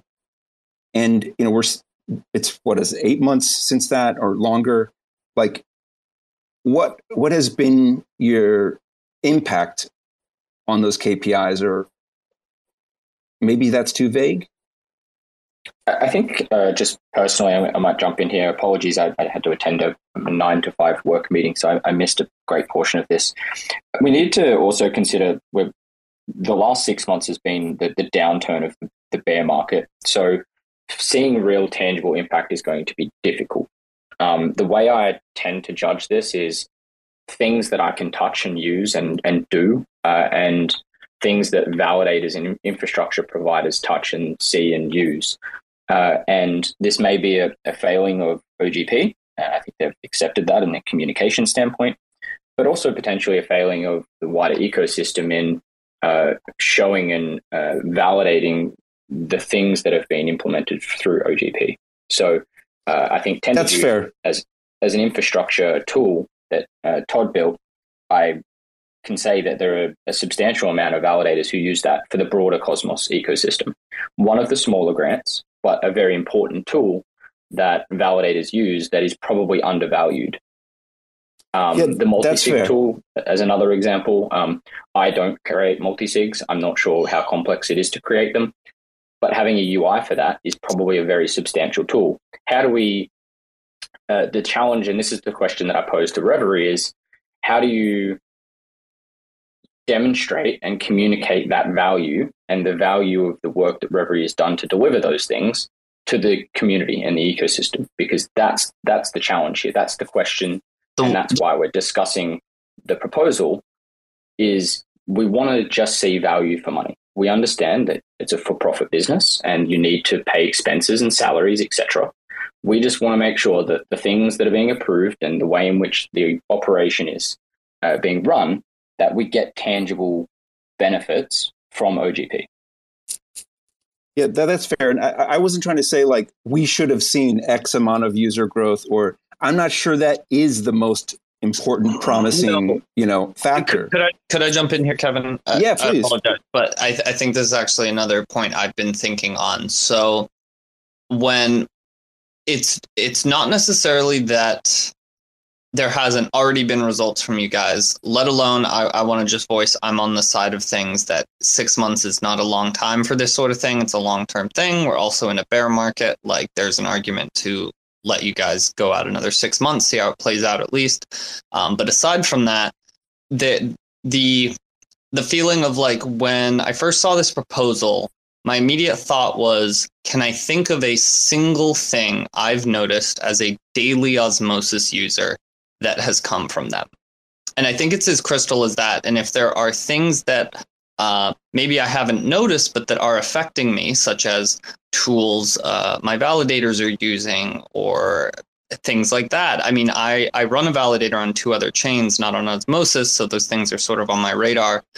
And so I guess to maybe push a little harder on that point, I would expect that for your guys' expertise, part of uh, approving a grant for pretty much any project would be ensuring that some small portion of that budget or at least some agreement is made well there will be an effort to market this thing and make this new addition to osmosis known to all and like benefit it to you know the the vast majority. Um and so i guess just to put a bow on that the first thing i said what it really comes down to is I would I would like to be able to have something come to my mind when I think of what has come of the Osmosis Grants program.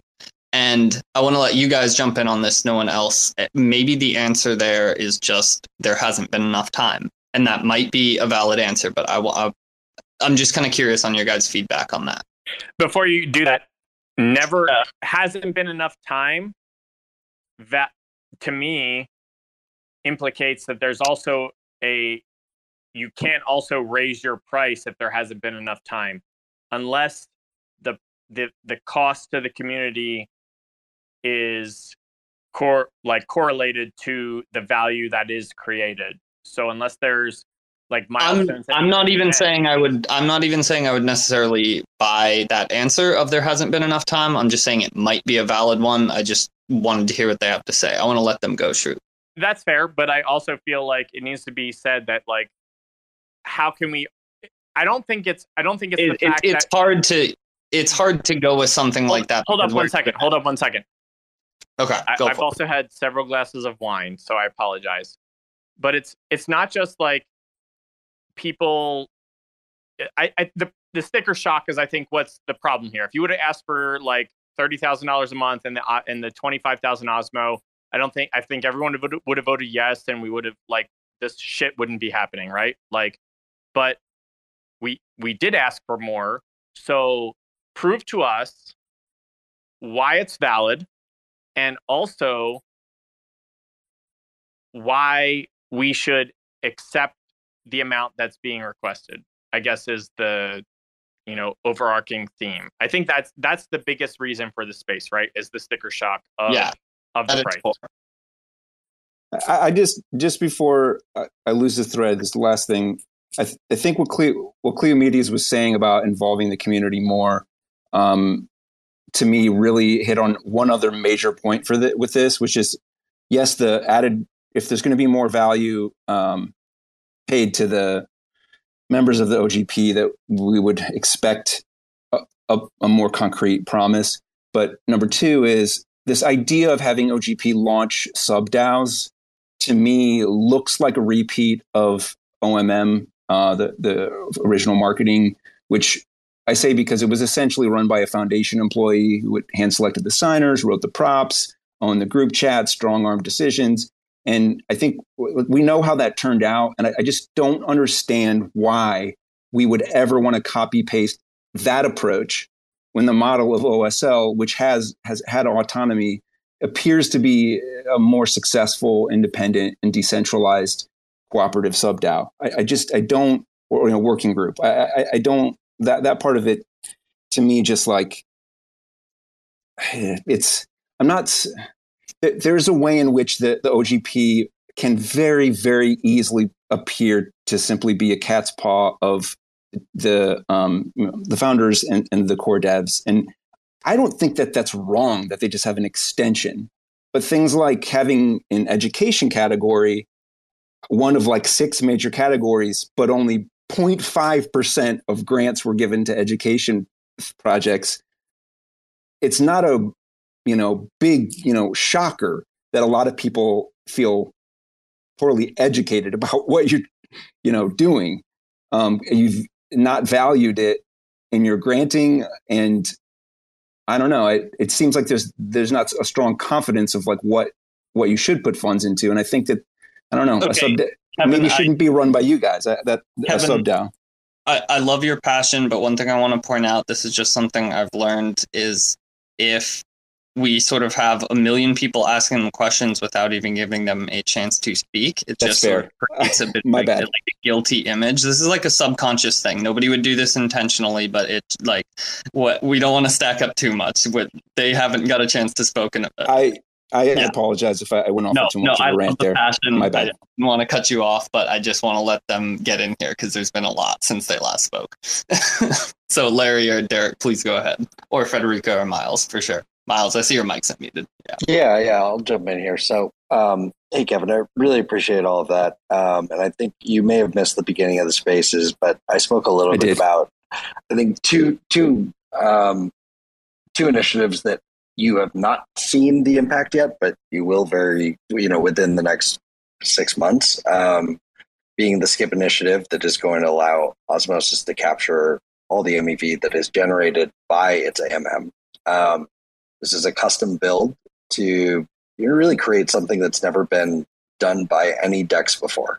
Um, this is, you know, a form of non-inflationary protocol revenue that will move the needle when the cycle changes um, and will be able to be used by the osmosis community in whatever way they see fit fit uh, the incentives working group that we have teamed up Heather nodes with um, chaos labs to work on uh, I believe if successful, will both save tens of thousands of dollars a day um, for pools that we are overpaying for, while also moving incentives to pools where we are underpaying for liquidity and where traders are suffering slippage right now. So I think those will be those are two things that are extremely tangible um, and quantitative in terms of their ROI. Um, in terms of things used every day, you know, I think this is a combination of things that we have proactively funded versus as well as things that um, you know retroactive grants combined with future milestone grants uh, for for products that many of you guys use every day. Um, and Osmosis Grants helps fund to keep in business. And this is like Yieldmos. This is like uh, Restake. Is uh, you know things that happen a little bit behind the scenes that validators use, like the archive nodes that all the nodes runs, or TenderDuty that um, I see Todd was up here. Uh, he he has built for us. Um, and you know, we spend a lot of time with the applications that are going to launch on Osmosis. Um, we consider ourselves a strategic partner of those applications, um, and we want to position them for success once they launch on Osmosis. Um, so, as part of our negotiations, we did a lot of work to ensure that Osmosis stakers or LPs see a portion of that ownership um, when the project launches because we've supported them. And when they do launch, we want to make sure they're successful. So, you know, I personally spend a lot of time with these projects talking about all sorts of things governance, strategy, tokenomics, you name it. Um, and so, you know, I think these things take time to really to really show tangible results but the experience that we've gotten will you know the value from that experience will compound over time um, you know, for this next phase, we have a very good idea of how to prioritize strategic initiatives. Um, and this relates to sub DAOs in particular. You know, I think I want to be careful. Uh, we're not trying to push for centralization of power here. We are trying to put talented grantees together that focus on specific areas of the protocol that we think need more attention. And if they had more attention, would really move the needle.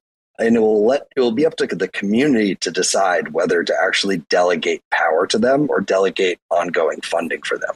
But we need to actually find the grantees that we think can drive these initiatives. And then once they're completed with their grant, they will go to governance to say, hey guys, here's what we want to do. Here's how we think we can improve the governance processes today based off of, you know, inefficiencies or whatever it is.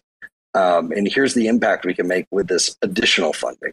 And so before these sub DAOs are actually established, you know, you need to find people to do the to do the groundwork that may not actually pass through governance, right? So that's our role. Our role is, you know, over time we've developed expertise in this protocol, and we think that we can drive these initiatives uh, or help, you know, put the people together that will actually be the ones doing the groundwork and pitch in ourselves to get these things stood up. Um, so I hope that gives you a sense of you know a combination of things that you use today, things that are coming up, and you know generally how we think about these sub DAOs and working groups. I don't think we mean to you know be gatekeepers here. We're just trying to put capable people in positions to succeed. So, so just so I understand, the, the sub DAO that you're describing, would that spin off of um, OGP and, and then you guys would have no input on their multi-sig? Yeah, correct. We are, we are funding the grantees to create the case for a sub DAO.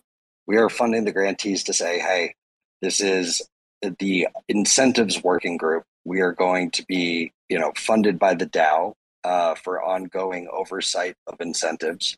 We have built this model that we believe will you know result in a more efficient distribution of, of incentives and is up to governance to decide whether or not you know you want to give us any power or funding.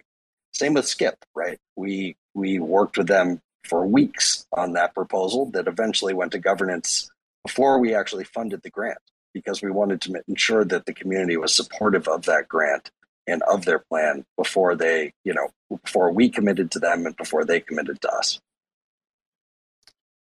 Okay, well, that I mean, that certainly is something that I, I think is is a good. There should be more um, independent sort of sub DAOs working groups.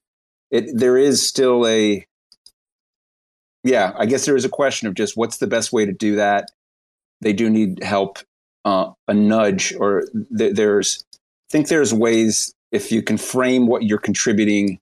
I mean, one of the things I wrote on the ah, I'm sorry, I don't, you know what? I'm not. I don't want to go off here. I've talked enough. Uh, yeah, I, I, might just jump in again. True, I do see your hand up. I just wanted to touch on this point, uh, and uh, this is something that's been raised from that I, I gauge from a broader standpoint is uh, around DAOs and sub DAOs, and uh, I'm on a couple of sub DAOs now, so I'm going to find out about this. Uh, we need to uh, make sure that we enable people like OGP to uh, do their job as freely as possible, but be accountable and transparent to the community. Those are my goals, and those are the principles that I think anyone taking community funds should adhere to. Uh, things like multi sigs and who makes up the multi sig I think those should be left to the power of the people who have been tasked with managing that those funds. It should be open and transparent to the community who those members are, uh, and if you really wanted to, go and find out how they voted. Right, those are things that we should have available to us. Uh, all this stuff around the technicalities and complexities and little bits, I think we we leave to the people that we've tasked with managing the funds, uh, and make sure that the larger objective of OGP is that we are getting value for money, that they communicate frequently and openly to the community, um, host. It, it's going to take effort, but post it in multiple formats: uh, tweets, uh, blogs, um, discords. If you want to have you know open, frequent conversations, uh, I'm not a big fan of Discord, but hey, um, uh, and uh, funding and transparency around you know spend and, and grants uh, and communicating the grants is the key objectives of this. And, and whether that's reverie or another team those are my goals and that should go for any chain within the ecosystem in my opinion. Yeah Rarma, i i would love to you know tack on like i'd love to if if this passes i'd love to help you out as part of the community. But what i'm what I'm going to ask now is like, so Sunny, you're up here, and I and I know you've tweeted like that you're a big fan of Reverie. So obviously, I I respect your decision, and if you feel that the value that Reverie is bringing to the community is one that provides immense value, um, I would love for you to to say why you support them in continuing this proposal, if that's something that you're open to. Yeah, sure. Um, yeah, I think that you know, I, like I've said before, I think the work that Reverie has done so far has been really good. I think they've like you know helped. They almost act as somewhat of a BD arm for Osmosis. You know, our team is very much focused on, you know, the foundation team is most mostly focused on development, um, and we try to out, you know, we want the other aspects of a of the what would be a company you know the marketing was outsourced to this omm entity. The customer support was outsourced to osl uh, and i think that the bd is obviously one of the most important things that a project uh, uh, or any company or including blockchain protocols have to do. And i think that like og reverie has sort of act like the uh, like like the BD arm. And so, you know, I mean, it is expensive, but I think the work that they have done has been really good. And I think that uh, there's an extent to which it's like, uh, you know, I think we're going to start to see some of the outcome, like the output of that work in the coming months. Like as we see some of these projects that were funded start to be deployed and actually, you know, uh, helping grow the osmosis ecosystem. I think part of it, it just feels like, you know, a lot of these grants are given, but the, it doesn't feel like as tangible impact on it right now. And I think we're going to start to see that pretty soon. And I think it's important, like you know, important to not change horses midstream, and you know, let Reverie continue with the work that they've done, and then you know, reevaluate how uh, you know once we have some more data, maybe in you know, let's say even within six months to a year. So yeah, that's just my view. I think yeah. they they've been doing a good job. And like like like Dave said earlier as well, there's a lot that they do behind the scenes that's like not fully visible. Like for example, like beyond just like normal things like grants, like you know they've been leading a lot of the process on helping find auditors for a lot of these like uh, projects for the osmosis ecosystem. Um, they've been helping with you know a lot of these liquidity incentive stuff, and so yeah, there's a lot, lot, lot, and you know we're we're trying to like send more and more of the BD work uh, of the osmosis protocol to Reverie over time as well. Can I just jump in? That, that's fair. I, I, oh, sorry. Yeah, just, Go ahead, Robert. we may be Sorry. on the same point. I, I, just wanted to kind of I have a follow up from Sunny and then a, another topic because I think we're coming to a, a close. Um, so, Sunny, it sounds like to me that uh, there's probably a, again a lack of communication and understanding in what Reverie is actually tasked with and, and does. Uh, the the scope of works that we understand Reverie to have is to manage grants.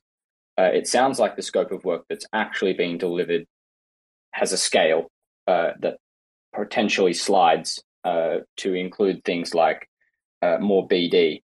Uh, it's a hard one because if we if the community doesn't know about these things uh, and they are obviously very important to osmosis and they're valued and it seems like some of those things may have been done by foundation devs previously and devs are devs they're not business management people in a sense uh, so it makes sense to have an entity in place to do those things um, if the scope is that, I think the proposal should be that, and it should be clear that it's not just a OGP uh, management; it is a, a wider scope of business management that encompasses other areas.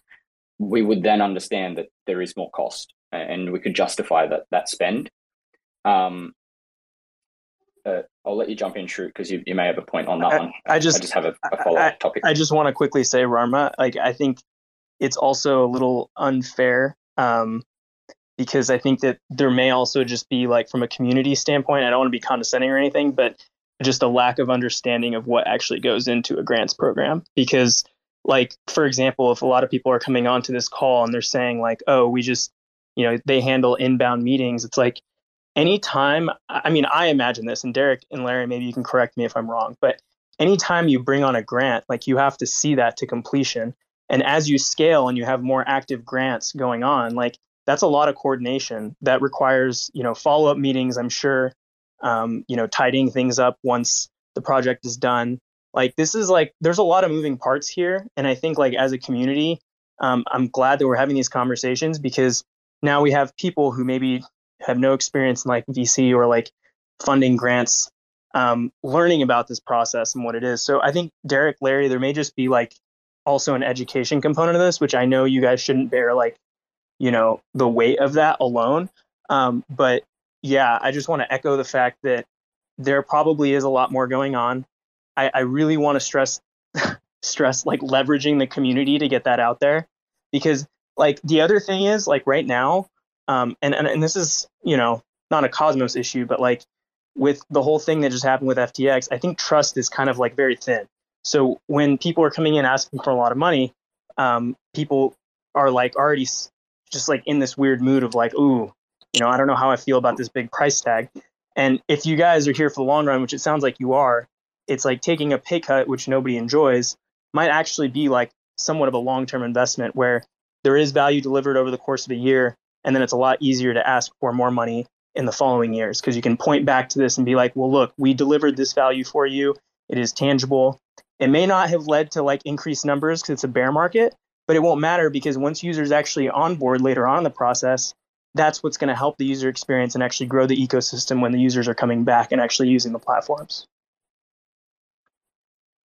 Yeah, thanks. Sure. Did you want to touch on? I do have a point just on the proposal in particular that I wanted to, to speak to quickly, and I'm sure Derek has a response to. Yeah, no, Kleomedes. I I agree with like what you said, and and that's that's great. Um, I'm I'm trying to think of. oh God, it's like you're listening to all these things. You're like, oh, I have this thing to interject, and you forget. Um, I, but can just. I'll, yeah, I think just to chime in on uh, the main point Kleomedes is around what Reverie actually does. I think we've tried to communicate this a few times in tweets in the proposal itself that while this is called the Osmosis Grants Program, the scope of what we do does go outside of it, including some of the things that Sunny's talking about. I think clearly, again, we did not that that message was not conveyed effectively at all. Um, doesn't sound like, yeah. So, so, so again, I think it's up to us to, to to better communicate that. Like I think part of it's just the naming of this program. It give it gives off a sense to, to a lot of people that okay, this is something anyone can do. You just like set up a Google form and like set up a multi-sig and like that's it. And you have that assumption, you see the ask, and you're like, okay, these people have bad intentions or they're just scammers. And yeah, I, I think you're, you've, you've completely hit the nail on the head. Like there's more to it and, and we need to, to, to do a better job of communicating that. Yeah, hundred percent, right, and and that's I, why I posted I, that yesterday, and I was oh, like, sorry. hey, I, I, think we need to. Uh, I, I, want you guys to come onto a spaces, and I want to understand. My standpoint was, uh, from a community proposal perspective, we have to vote it no in the short term until we understand, due to the timeframes. Right, it's a couple of days until it was due to pass. Uh, the standpoint should be, if there's doubt and uncertainty, and the community is concerned, it should be no. And then when we understand better, uh, and we uh, can have a call like this, which are extremely valuable from a community perspective. Um, understanding yeah, I... what Reverie does is immensely valuable for the ecosystem and the community. Uh, and calls like this should have been made six months ago. Should have been made three months ago. Uh, they should be made when the proposal goes up on Commonwealth, so we can have these open discussions and understand them. Uh, and just quickly, I, am not sure if we had um, Brian speak about um, Alpha. It's probably the part that I wanted to hear the most of that I missed. um, from my perspective, uh, I think that it would be nice to have. Uh, we we've got the proposal on chain for Reverie. We haven't seen anything from uh, Alpha. We've seen it on Commonwealth, but that didn't proceed anywhere. Uh, is was there a discussion as to why one went to chain, one didn't? uh, was alpha did they not get feedback if i missed it i'll go back and listen but just like to understand that process yeah i can, I can speak to that we had a couple conversations um, with um, reverie and, and the foundation and what in, a, in the discovery of our process our original proposal um, i'm trying to, to choose words carefully here. I found out that our proposal is off. Um, there's a lot of things under the in in types of like how many integrations can be effectively like put per year and the types of strategy and vision is not 100% aligned with kind of what we proposed and uh, we we basically just decided to to pause and get more information and we have talks with with Derek and and we had talks with um, Aaron from the foundation and uh, we're looking to be kind of collaborative and figure out how to work together um, as opposed to necessarily be a complete replacement. If a complete replacement is necessary, um, that's something that we could talk about. But there's during our discovery calls, we found out there is a lot of things that Reverie is doing um, that we were not aware of uh, that go beyond just a grants program. Um, and so our proposal was very very scoped around how do you bring multiple dApps to the chain. Um, a, a, quick anecdote is we believe thesis wise that a chain needs to be like Disneyland.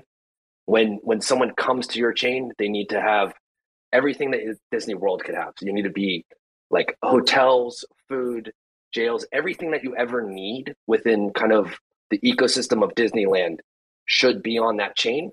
And when we kind of communicated that to Reverie and the Osmosis Foundation, previously all the work that we did was in an EVM capacity where that kind of resonates. Some of the challenges around the Cosmos ecosystem is, for example, like the outpost model versus getting a protocol directly on chain. So um, we kind of misunderstood um, a little bit of of the request, and our proposal is is a little bit off. But I think that we could work with uh, the foundation, or work with Reverie, or work with whoever to get it a little bit more um, explicit and aligned to the vision of the chain. So just to kind of recap, fundamentally the difference that we saw from the proposal that we provided versus the one uh, that was there is that we are highly focused on outbound services. So Osmosis Foundation, the community gives us a thesis on, hey, we need, uh, uh, you know, perpetuals, we need derivatives, we need, you know, five money markets, and that thesis then builds an entire ecosystem, and then we will go out and acquire those things that are needed uh, versus kind of waiting, putting up a like a job board. If you think of a, a, another way to kind of position it would be like, yes, there are RFPs on the grants page, but it's kind of like a job board. You, if you want the high, high quality different projects and developers, you have to actively go out there. You have to get into hackathons. When somebody goes in the journey and signals, hey, I'm going to be a developer within the Web3 ecosystem, you want to tell them and pitch them on why they should think about building on osmosis if what they're building is the aligned with the criteria and the vision of the osmosis ecosystem yeah thank you for that um, so uh, i guess and, and, this might be a, an awkward question uh, to ask uh, and I'm, I'm not sure who answers this question uh, but the, the next steps for me what, what i ultimately want to do is i think that a more collaborative approach is of interest to me. I think that it sounds like, and I probably missed the entire uh, alpha pitch. sounds like you have a, a, broader external presence regarding devs. And please jump in anytime, Derek and uh, Reverie team. sounds like you have a broader uh, crypto presence, and Derek has and Reverie have a very good understanding of internal process and internal comms and the Cosmos ecosystem and managing those types of grants primarily. Uh, I envisage a world where there is two proposals that we can vote on uh, that have uh, aligned scope, but perhaps Alpha focuses more externally, and uh, you work with Reverie through the grants process to then encompass a broader OGP. Is that something that makes sense? Maybe I'm just talking crap from from our side, that's kind of why we didn't put a proposal on chain. Um, and we were kind of asked to like, hey, pause the a little bit. Like, let's it, some of the like I said before, some of the things were kind of misaligned with the vision and strategy for the future uh, of osmosis, and so we're taking a pause. And that's something that we're 100% interested in doing is figuring out um, if this is something that the community wants, the foundation wants. Um, we can definitely make more developers osmosis aware? So, okay, I'm just going to talk out my ass here for a moment. Um, what I personally might like to see would be something where um, the Reverie team, maybe on this next round of funding, takes a further reduction in pay to some degree. Like I know you guys have already bumped it down once. Um, just considering market conditions, considering uncertainty, and considering that the community is now very much engaged and aware of you guys. And if we see that result down the road, we'd be more than happy to up that again and maybe even like compensate retroactively for the pay cut now. We could totally discuss that. I, I was literally going to say that exact point. I think uh, alternatively, we add. Wait, I have a little bit more. Add, Can I like go after? Back in, right? Of course. Okay, cool. Um, and then on Brian's side, would you ever be interested and this is not just for us but i don't know if this is maybe like a sub business idea but for a much smaller fee than what you are asking but for a much smaller scope of uh, responsibilities work as a sort of outreach arm with reverie specifically to just get projects aware and then they handle the actual vetting and the dispersal of funds and all that stuff but you use your sort of external presence and connections um, uh, you know, lower lift, lower cost. We can supplement that with the pay cut we would hopefully be getting from Reverie in this case. And in the end, both of these relationships could totally grow um, if we see good results from them into like larger things. That's just where my head's at coming out of my ass.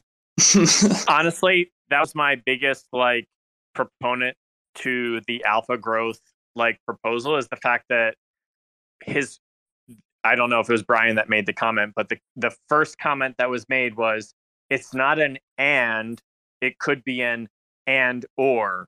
And to me, that just proves that like the alpha growth team is like a fan of just like bringing whoever, whatever to osmosis to provide value for the community that's funding them. So for me, that was like the biggest like hell yeah fist bump to alpha growth.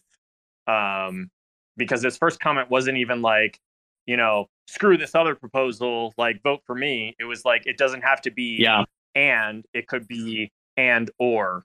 So um, to me, that that's just like a huge like immediate nod of approval to the other side as far as like you know their ability to want to work with osmosis in my mind so a uh, quick question i think we're getting close to towards the end of this um, reverie from your perspective um, and i'm trying not to i don't want to dive into your personal business operations and expenses I want to make sure that Reverie still functions as an organization. Uh, if you were to keep the existing osmosis funding amount, uh, because I think everyone from this call understands the work you do is valuable and it's important, uh, and that you do good work. We want to see, and you're you're already looking to implement it. So I'm not going to hash on it. More transparency, more communication. Those things are going to happen. Do we? Uh, and this is an open question for everyone to answer. Do we vote no to this proposal put an amended proposal up with a budget that we can agree on as a community uh, and get you back in straight away as quick as we can uh, it, it, with the existing arrangement, knowing that when we revisit this in, say, six months' time or 12 months' time, that you took a, a, leap of faith in the community and said, hey, we'll continue this arrangement. We bump it up next time, maybe a bonus scheme, however we work as a community to do it uh, to get you back in and doing the work that you're doing now. Because uh, from this call, I, I, can see the value you bring uh, with the increased transparency and communication. Let, us hit the ground running, right? Uh, Want to make sure that you can still operate as a business if you were to uh, continue in your current uh, financial operation model. I can, or would it be a challenge? Try jumping in here. Um, and I, I certainly don't want to speak for that the rest of the Reverie team, like how we make decisions internally is we, we kind of just, you know, sit down, the five of us, and kind of talk it through. So the last thing I want to do is speak for everyone. What I can say though is that is the process we do. Like we're flexible. We're going to talk about it um, right after this um, or tomorrow morning, and we'll get back to the community. Um, but the last thing I want to do is speak for the team now because we still need to digest everything that we just spoke about. So hope, hopefully that that that's all right with you guys. Yeah, of course. And I think, you know, from my perspective, I missed part of the call, but everything I've heard today, uh, I think uh, concerns have been uh, raised. You've addressed those quite well. Uh, there's a better understanding of how and what you do and how Reverie operates, which was the primary objective of today's call. Um, I think there, the community, well, I, not the community, I still have um, uh, and and this is just my nature, and I think a lot of people don't like me for it, but uh, I'm always of the opinion that uh, trust should be lower in these circumstances, um, and we should put, uh, or Reverie should put a, a, leap of faith in the community of, hey, we'll work with you to continue in this model, and so long as we improve the things that we said we would improve, we we will reward you uh, once those things have happened. Um, how that model works when you're requesting funds from community pool and governance is a challenge. I understand that. Um, uh, I'm sure we could do something. Um, what I, I want to do is make sure that we get you guys back in and working, uh, and that the community is happy with the funding arrangement. Can I can I just add something to to what you're saying, Rarma? Yeah. So this is one thing that I, to me, occur because I because I know that um, Rev- the reverie folks, you, you guys are definitely going to knock heads together. And if we're asking you to change a proposal again or something, then you got to look, you know, what what shakes out from all of this uh, dumping of ideas and criticisms and questions. And so one thing that that stuck out for me, or that that would seem to me that to be a good uh, a give to the community that would stand out would be a promise of like providing some org building mentorship you know that launches something like an independent community run grants program to handle all the stuff that maybe ogp hasn't done as much of like the education kind of like what Kleomedes was talking about um, maybe dealing with some governance stuff i guess perhaps things that are less core just code based um, you know i don't think of the reverie guys as being developers correct me if I'm wrong. Um, you know, and, and they're showing a good case for why having minds in, in um, the space that care about project managing, budgeting properly, understanding, you know, the risks and the potential benefits of projects, you know, those skills are really important. And maybe if you were to say, we're going to teach um, some eager members of the community these business development skills so they can break off and form their own independent community grant program um, that doesn't rely on us because we've done a skills transfer. I think the community would probably, uh, to use the Yiddish term, kvell, um, at that. That was probably the wrong terminology for this audience, but um, anyway, thanks for hearing me out. I hope I didn't come across as too uh, pointed or angry, but um, I'm glad that, that everybody uh, from Reverie showed up and has been very uh, forthcoming. Good, good, really good points from everybody. I, yeah, I, I think I, came I, across I, angry. I know, I know we're ready to like close it out soon. So, like, based on this call, I guess my biggest question would be from the Reverie team on the proposal that's that's posted as you know on chain now what what would you change based on what you heard this evening on the current proposal that's on chain to make it to a place where it would be approved i guess would be my biggest question i think that's probably the question that most people in this room um, would want to know so what or, what or maybe to read it, yeah. maybe to reword well, it, Shrute, is um, from today's call. Uh, do you think that Reverie and yourselves have uh, expressed the operations that you run and the way in which you conduct yourself as Reverie and the support you provide to Osmosis through OGP? Do you think that the community is well enough informed to make a decision on the proposal uh, for or against? Is probably the question I have. I think those are two different questions, to be honest. Yeah, I think to be honest, it's a little difficult for me to I, be like. I think you guys like, need to talk about this, right? Yeah, it's a little difficult for me to. There's been probably like twenty or thirty suggestions and, yeah. and ideas, and I, I, I, I, can't just be like, yes, I, yeah. Like, I, I think some of them are great ideas and, and really good suggestions, but I just want to be careful of what I say. Um, so I think yeah, like we like frankly, yeah, I don't know yet, but I, I think to like the proposal itself, if people read the entire Commonwealth thread, we go into detail on some of these things. Like, yeah, so I I think having this call was really helpful. I think for everyone, um, and and I think we it, it gave us a platform to to to to, sh- to expand our viewpoint a bit more for people to hear from us directly. Um, so I hope, yeah, honestly, I hope more people listen to the recording, um, send it to, to other folks, send it to other community members. But um, yeah. Yeah, okay. I just wanted to say thank you again for jumping in. Uh, it was very insightful, um, very informative, and I think uh, the way you all have conducted yourself today has uh, been great. It's very reminiscent of what I hear through feedback from other um, validators and developers that I speak to. Always spoke very highly of you. Uh, so I think a call call like today was was great.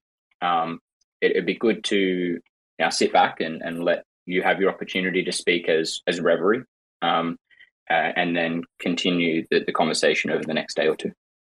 Thank you. Yeah, I, I totally agree. I think this has been um, an awesome discussion from everyone involved.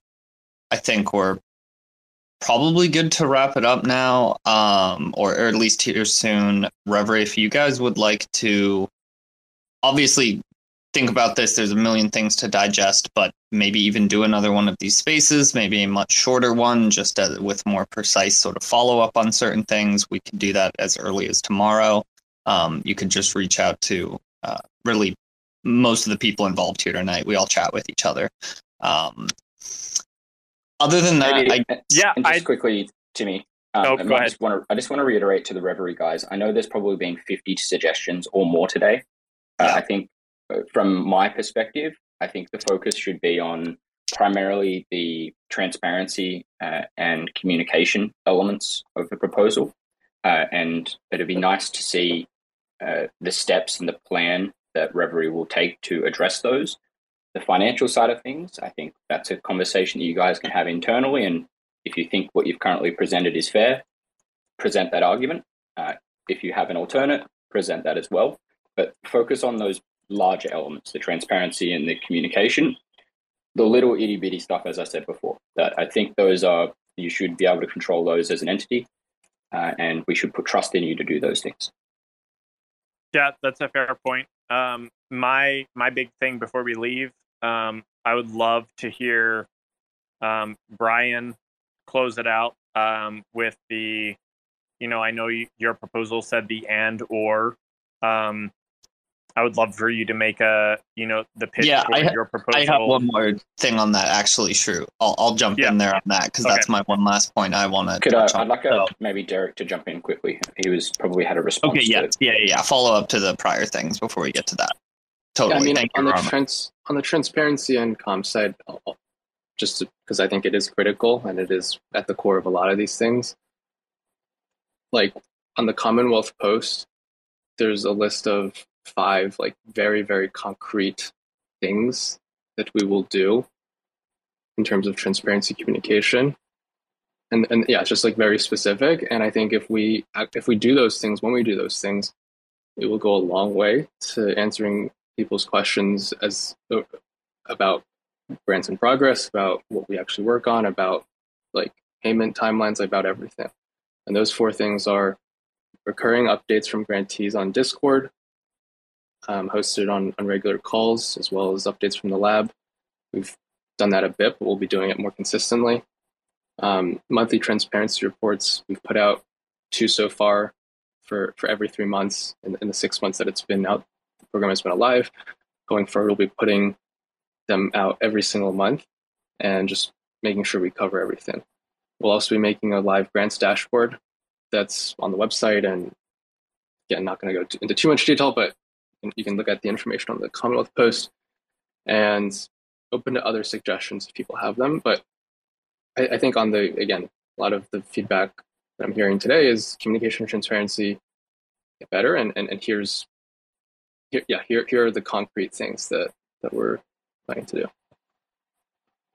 But yeah i think overall i think it's been a really productive call. Um, glad people have been able to hear our perspective. It's been almost over three hours at this point so i think we you know have talked about multi-sigs and, and DAOs enough for, for the night to be honest. And i think yeah i looking forward to doing this again Yeah, I'd Cool. I'd The love last- for you guys. hold on, the la- passes, the I'd last- love for you guys to engage with, um, you know, Cosmos Spaces or SparkIBC to have like, you know, maybe like a monthly community um, space to talk about, you know, what's in your pipeline. I think that would be really valuable going forward. Um, and I, I actually, I'm, I'm going to jump in here Yeah. 'cause- to quickly wrap up. So I have a slightly like different note to end on, a slight twist. I'm especially after chatting with you guys tonight and seeing all of you pop up here. Um, I'm a little bit less worried on the transparency front. I, I actually personally, that was not entirely my issue to begin with. Maybe the access to that transparency, how easy it was uh, to an extent. Um, it, it, it was more so sort of the expectation for result to payment uh, for me and i know some others So the one note I want to end on to also just leave you guys to think on. We don't want to get into this discussion. We definitely want to wrap it up at this point. Um, is I, I, really like what Alpha brings to the table with the outreach, um, and what has honestly been the biggest lacking thing from you guys so far. Uh, things like Void and Protocol, uh, sorry, Void and Skip were kind of they're in the cosmos already. They were Luna. Um, I, however, ironically enough, am a huge sort of skepto, uh, skeptic of crypto. In that, I think there is a ton of grifting, and the vast majority of projects are shit coins. So, for someone kind of like Alpha Works that purely focuses on outreach and connections, I would actually be sort of hesitant, like taking them on solo, to be honest. Nothing against you, Brian. This is just my view on like crypto. So, what I would love is you two, which are separate entities, to at some point work in tandem. This is why I like the idea of maybe a potential temporary pay cut, so to speak, or operation cut for you guys, with that difference going to Brian, so that we can have that sort of uh, balancing and checking act of someone who is constantly focusing on outreach and new projects being brought in, but a separate entity that is vetting them and actually doing the due diligence and follow through on that. Um, maybe that's farther down the road because we're in a bear market, but uh, just due to my skepticism on most projects in this space in general, I think the opportunity to have two entities take on this role and the checks and balances that that would bring might be something like crucial to explore in the future. So it's just the seed of an idea I wanted to plant, and also the the thing that has alarmed me most with thinking about the grant program. That being said, I also know it's only been out for six months, uh, give or take. And so, yeah, I think we can leave it there. I think we've given you guys more than enough stuff to think on. Um, and I want to just seriously thank you guys for uh, going through this process. It's not fun. I hope we made it as amicable as possible. Um, Sunny, really appreciate you coming up here. Rarma co-hosting. Um, Brian AlphaWorks for joining the discussion as well. We'd love to do follow-up discussions. Just reach out to any of us and uh, let us know how you guys would like to proceed tomorrow or something. I think I think that's what I'll probably leave it on. Cool. Absolutely. Thank you, guys. I really appreciate you having me up here. This is uh, it's amazing to be a part of this. Thanks. This is Web three alive and well. Okay, does anyone, uh, any final points? Reverie guys, seriously, thank you so much. I don't know if you have any closing thoughts or words to leave on. I want to give you a chance. No, I, I think at this point, yeah, we've said everything we, we, we wanted to say, and um, I'm sure there will cool. be more questions, so we're happy to, to, to, talk through them at another time. But um, yeah, really appreciate everyone listening. I know it was a long one, so yeah, uh, we'll let, yeah, we'll let everyone go. Cool. Well, it was certainly a long one. Thank you, everybody who participated, everybody who listened. Um, every Wednesday at eight, we do these spaces. Usually not that in this in depth, um, but feel free to tune in. And uh, everybody have a beautiful night. Uh, we will see you all next time. Thanks for checking out another episode of the Ether. That was Cosmonaut Boot Camp, hosted by Tendermint Timmy from SparkIBC, discussing the Osmosis Grants Program, recorded on Wednesday, November 16th, 2022. For TerraSpaces.org, I'm Finn. Thanks for listening. If you want to keep listening, head on over to TerraSpaces.org slash donate and show some support. Now, with more SparkIBC enabled. When we blow through the dust, volcanoes erupt. No one ever guessed that the game would be tough. Keep your hands off when the play is a bust. Plain old and just, so we keep it on the one. Blast off on the two. Help me see the three. Third eye open wide, checking out the scene. Laser beam focus, star scream jokers. Living off the fat of the people they approach. Tell me what happens when the land fights back. With the cliffs at our backs, make the last stand matter. No one ever planned for the famine on deck. We was walking all erect with a dead man swagger. Sitting in a little den vision in the middle, men. Listen to the fatal man play a little ditty, then talk about how all the leaders seem reptilian. Lost in the maze, trying to make the next billion. Talk about how all the leaders seem reptilian. Lost in the maze, trying to make the next billion.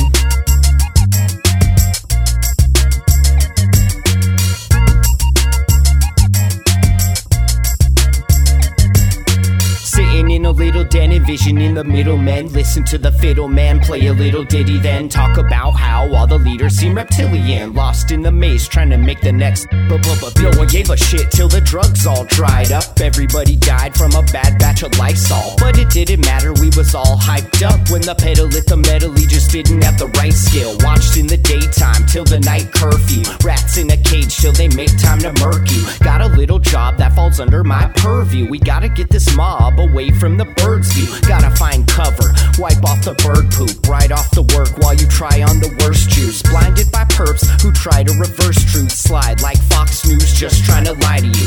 Eating up the slop like a bunch of hungry vagrants. I can't wait for the day they lock us up in stasis. Mock up a basement, could call me resilient. Waiting for the internet to make me a, a billion.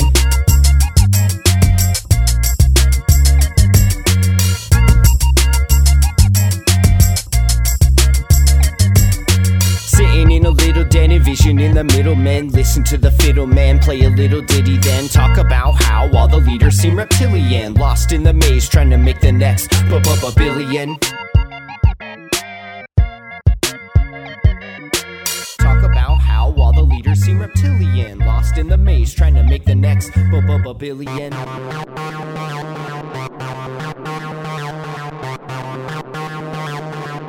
TerraSpaces.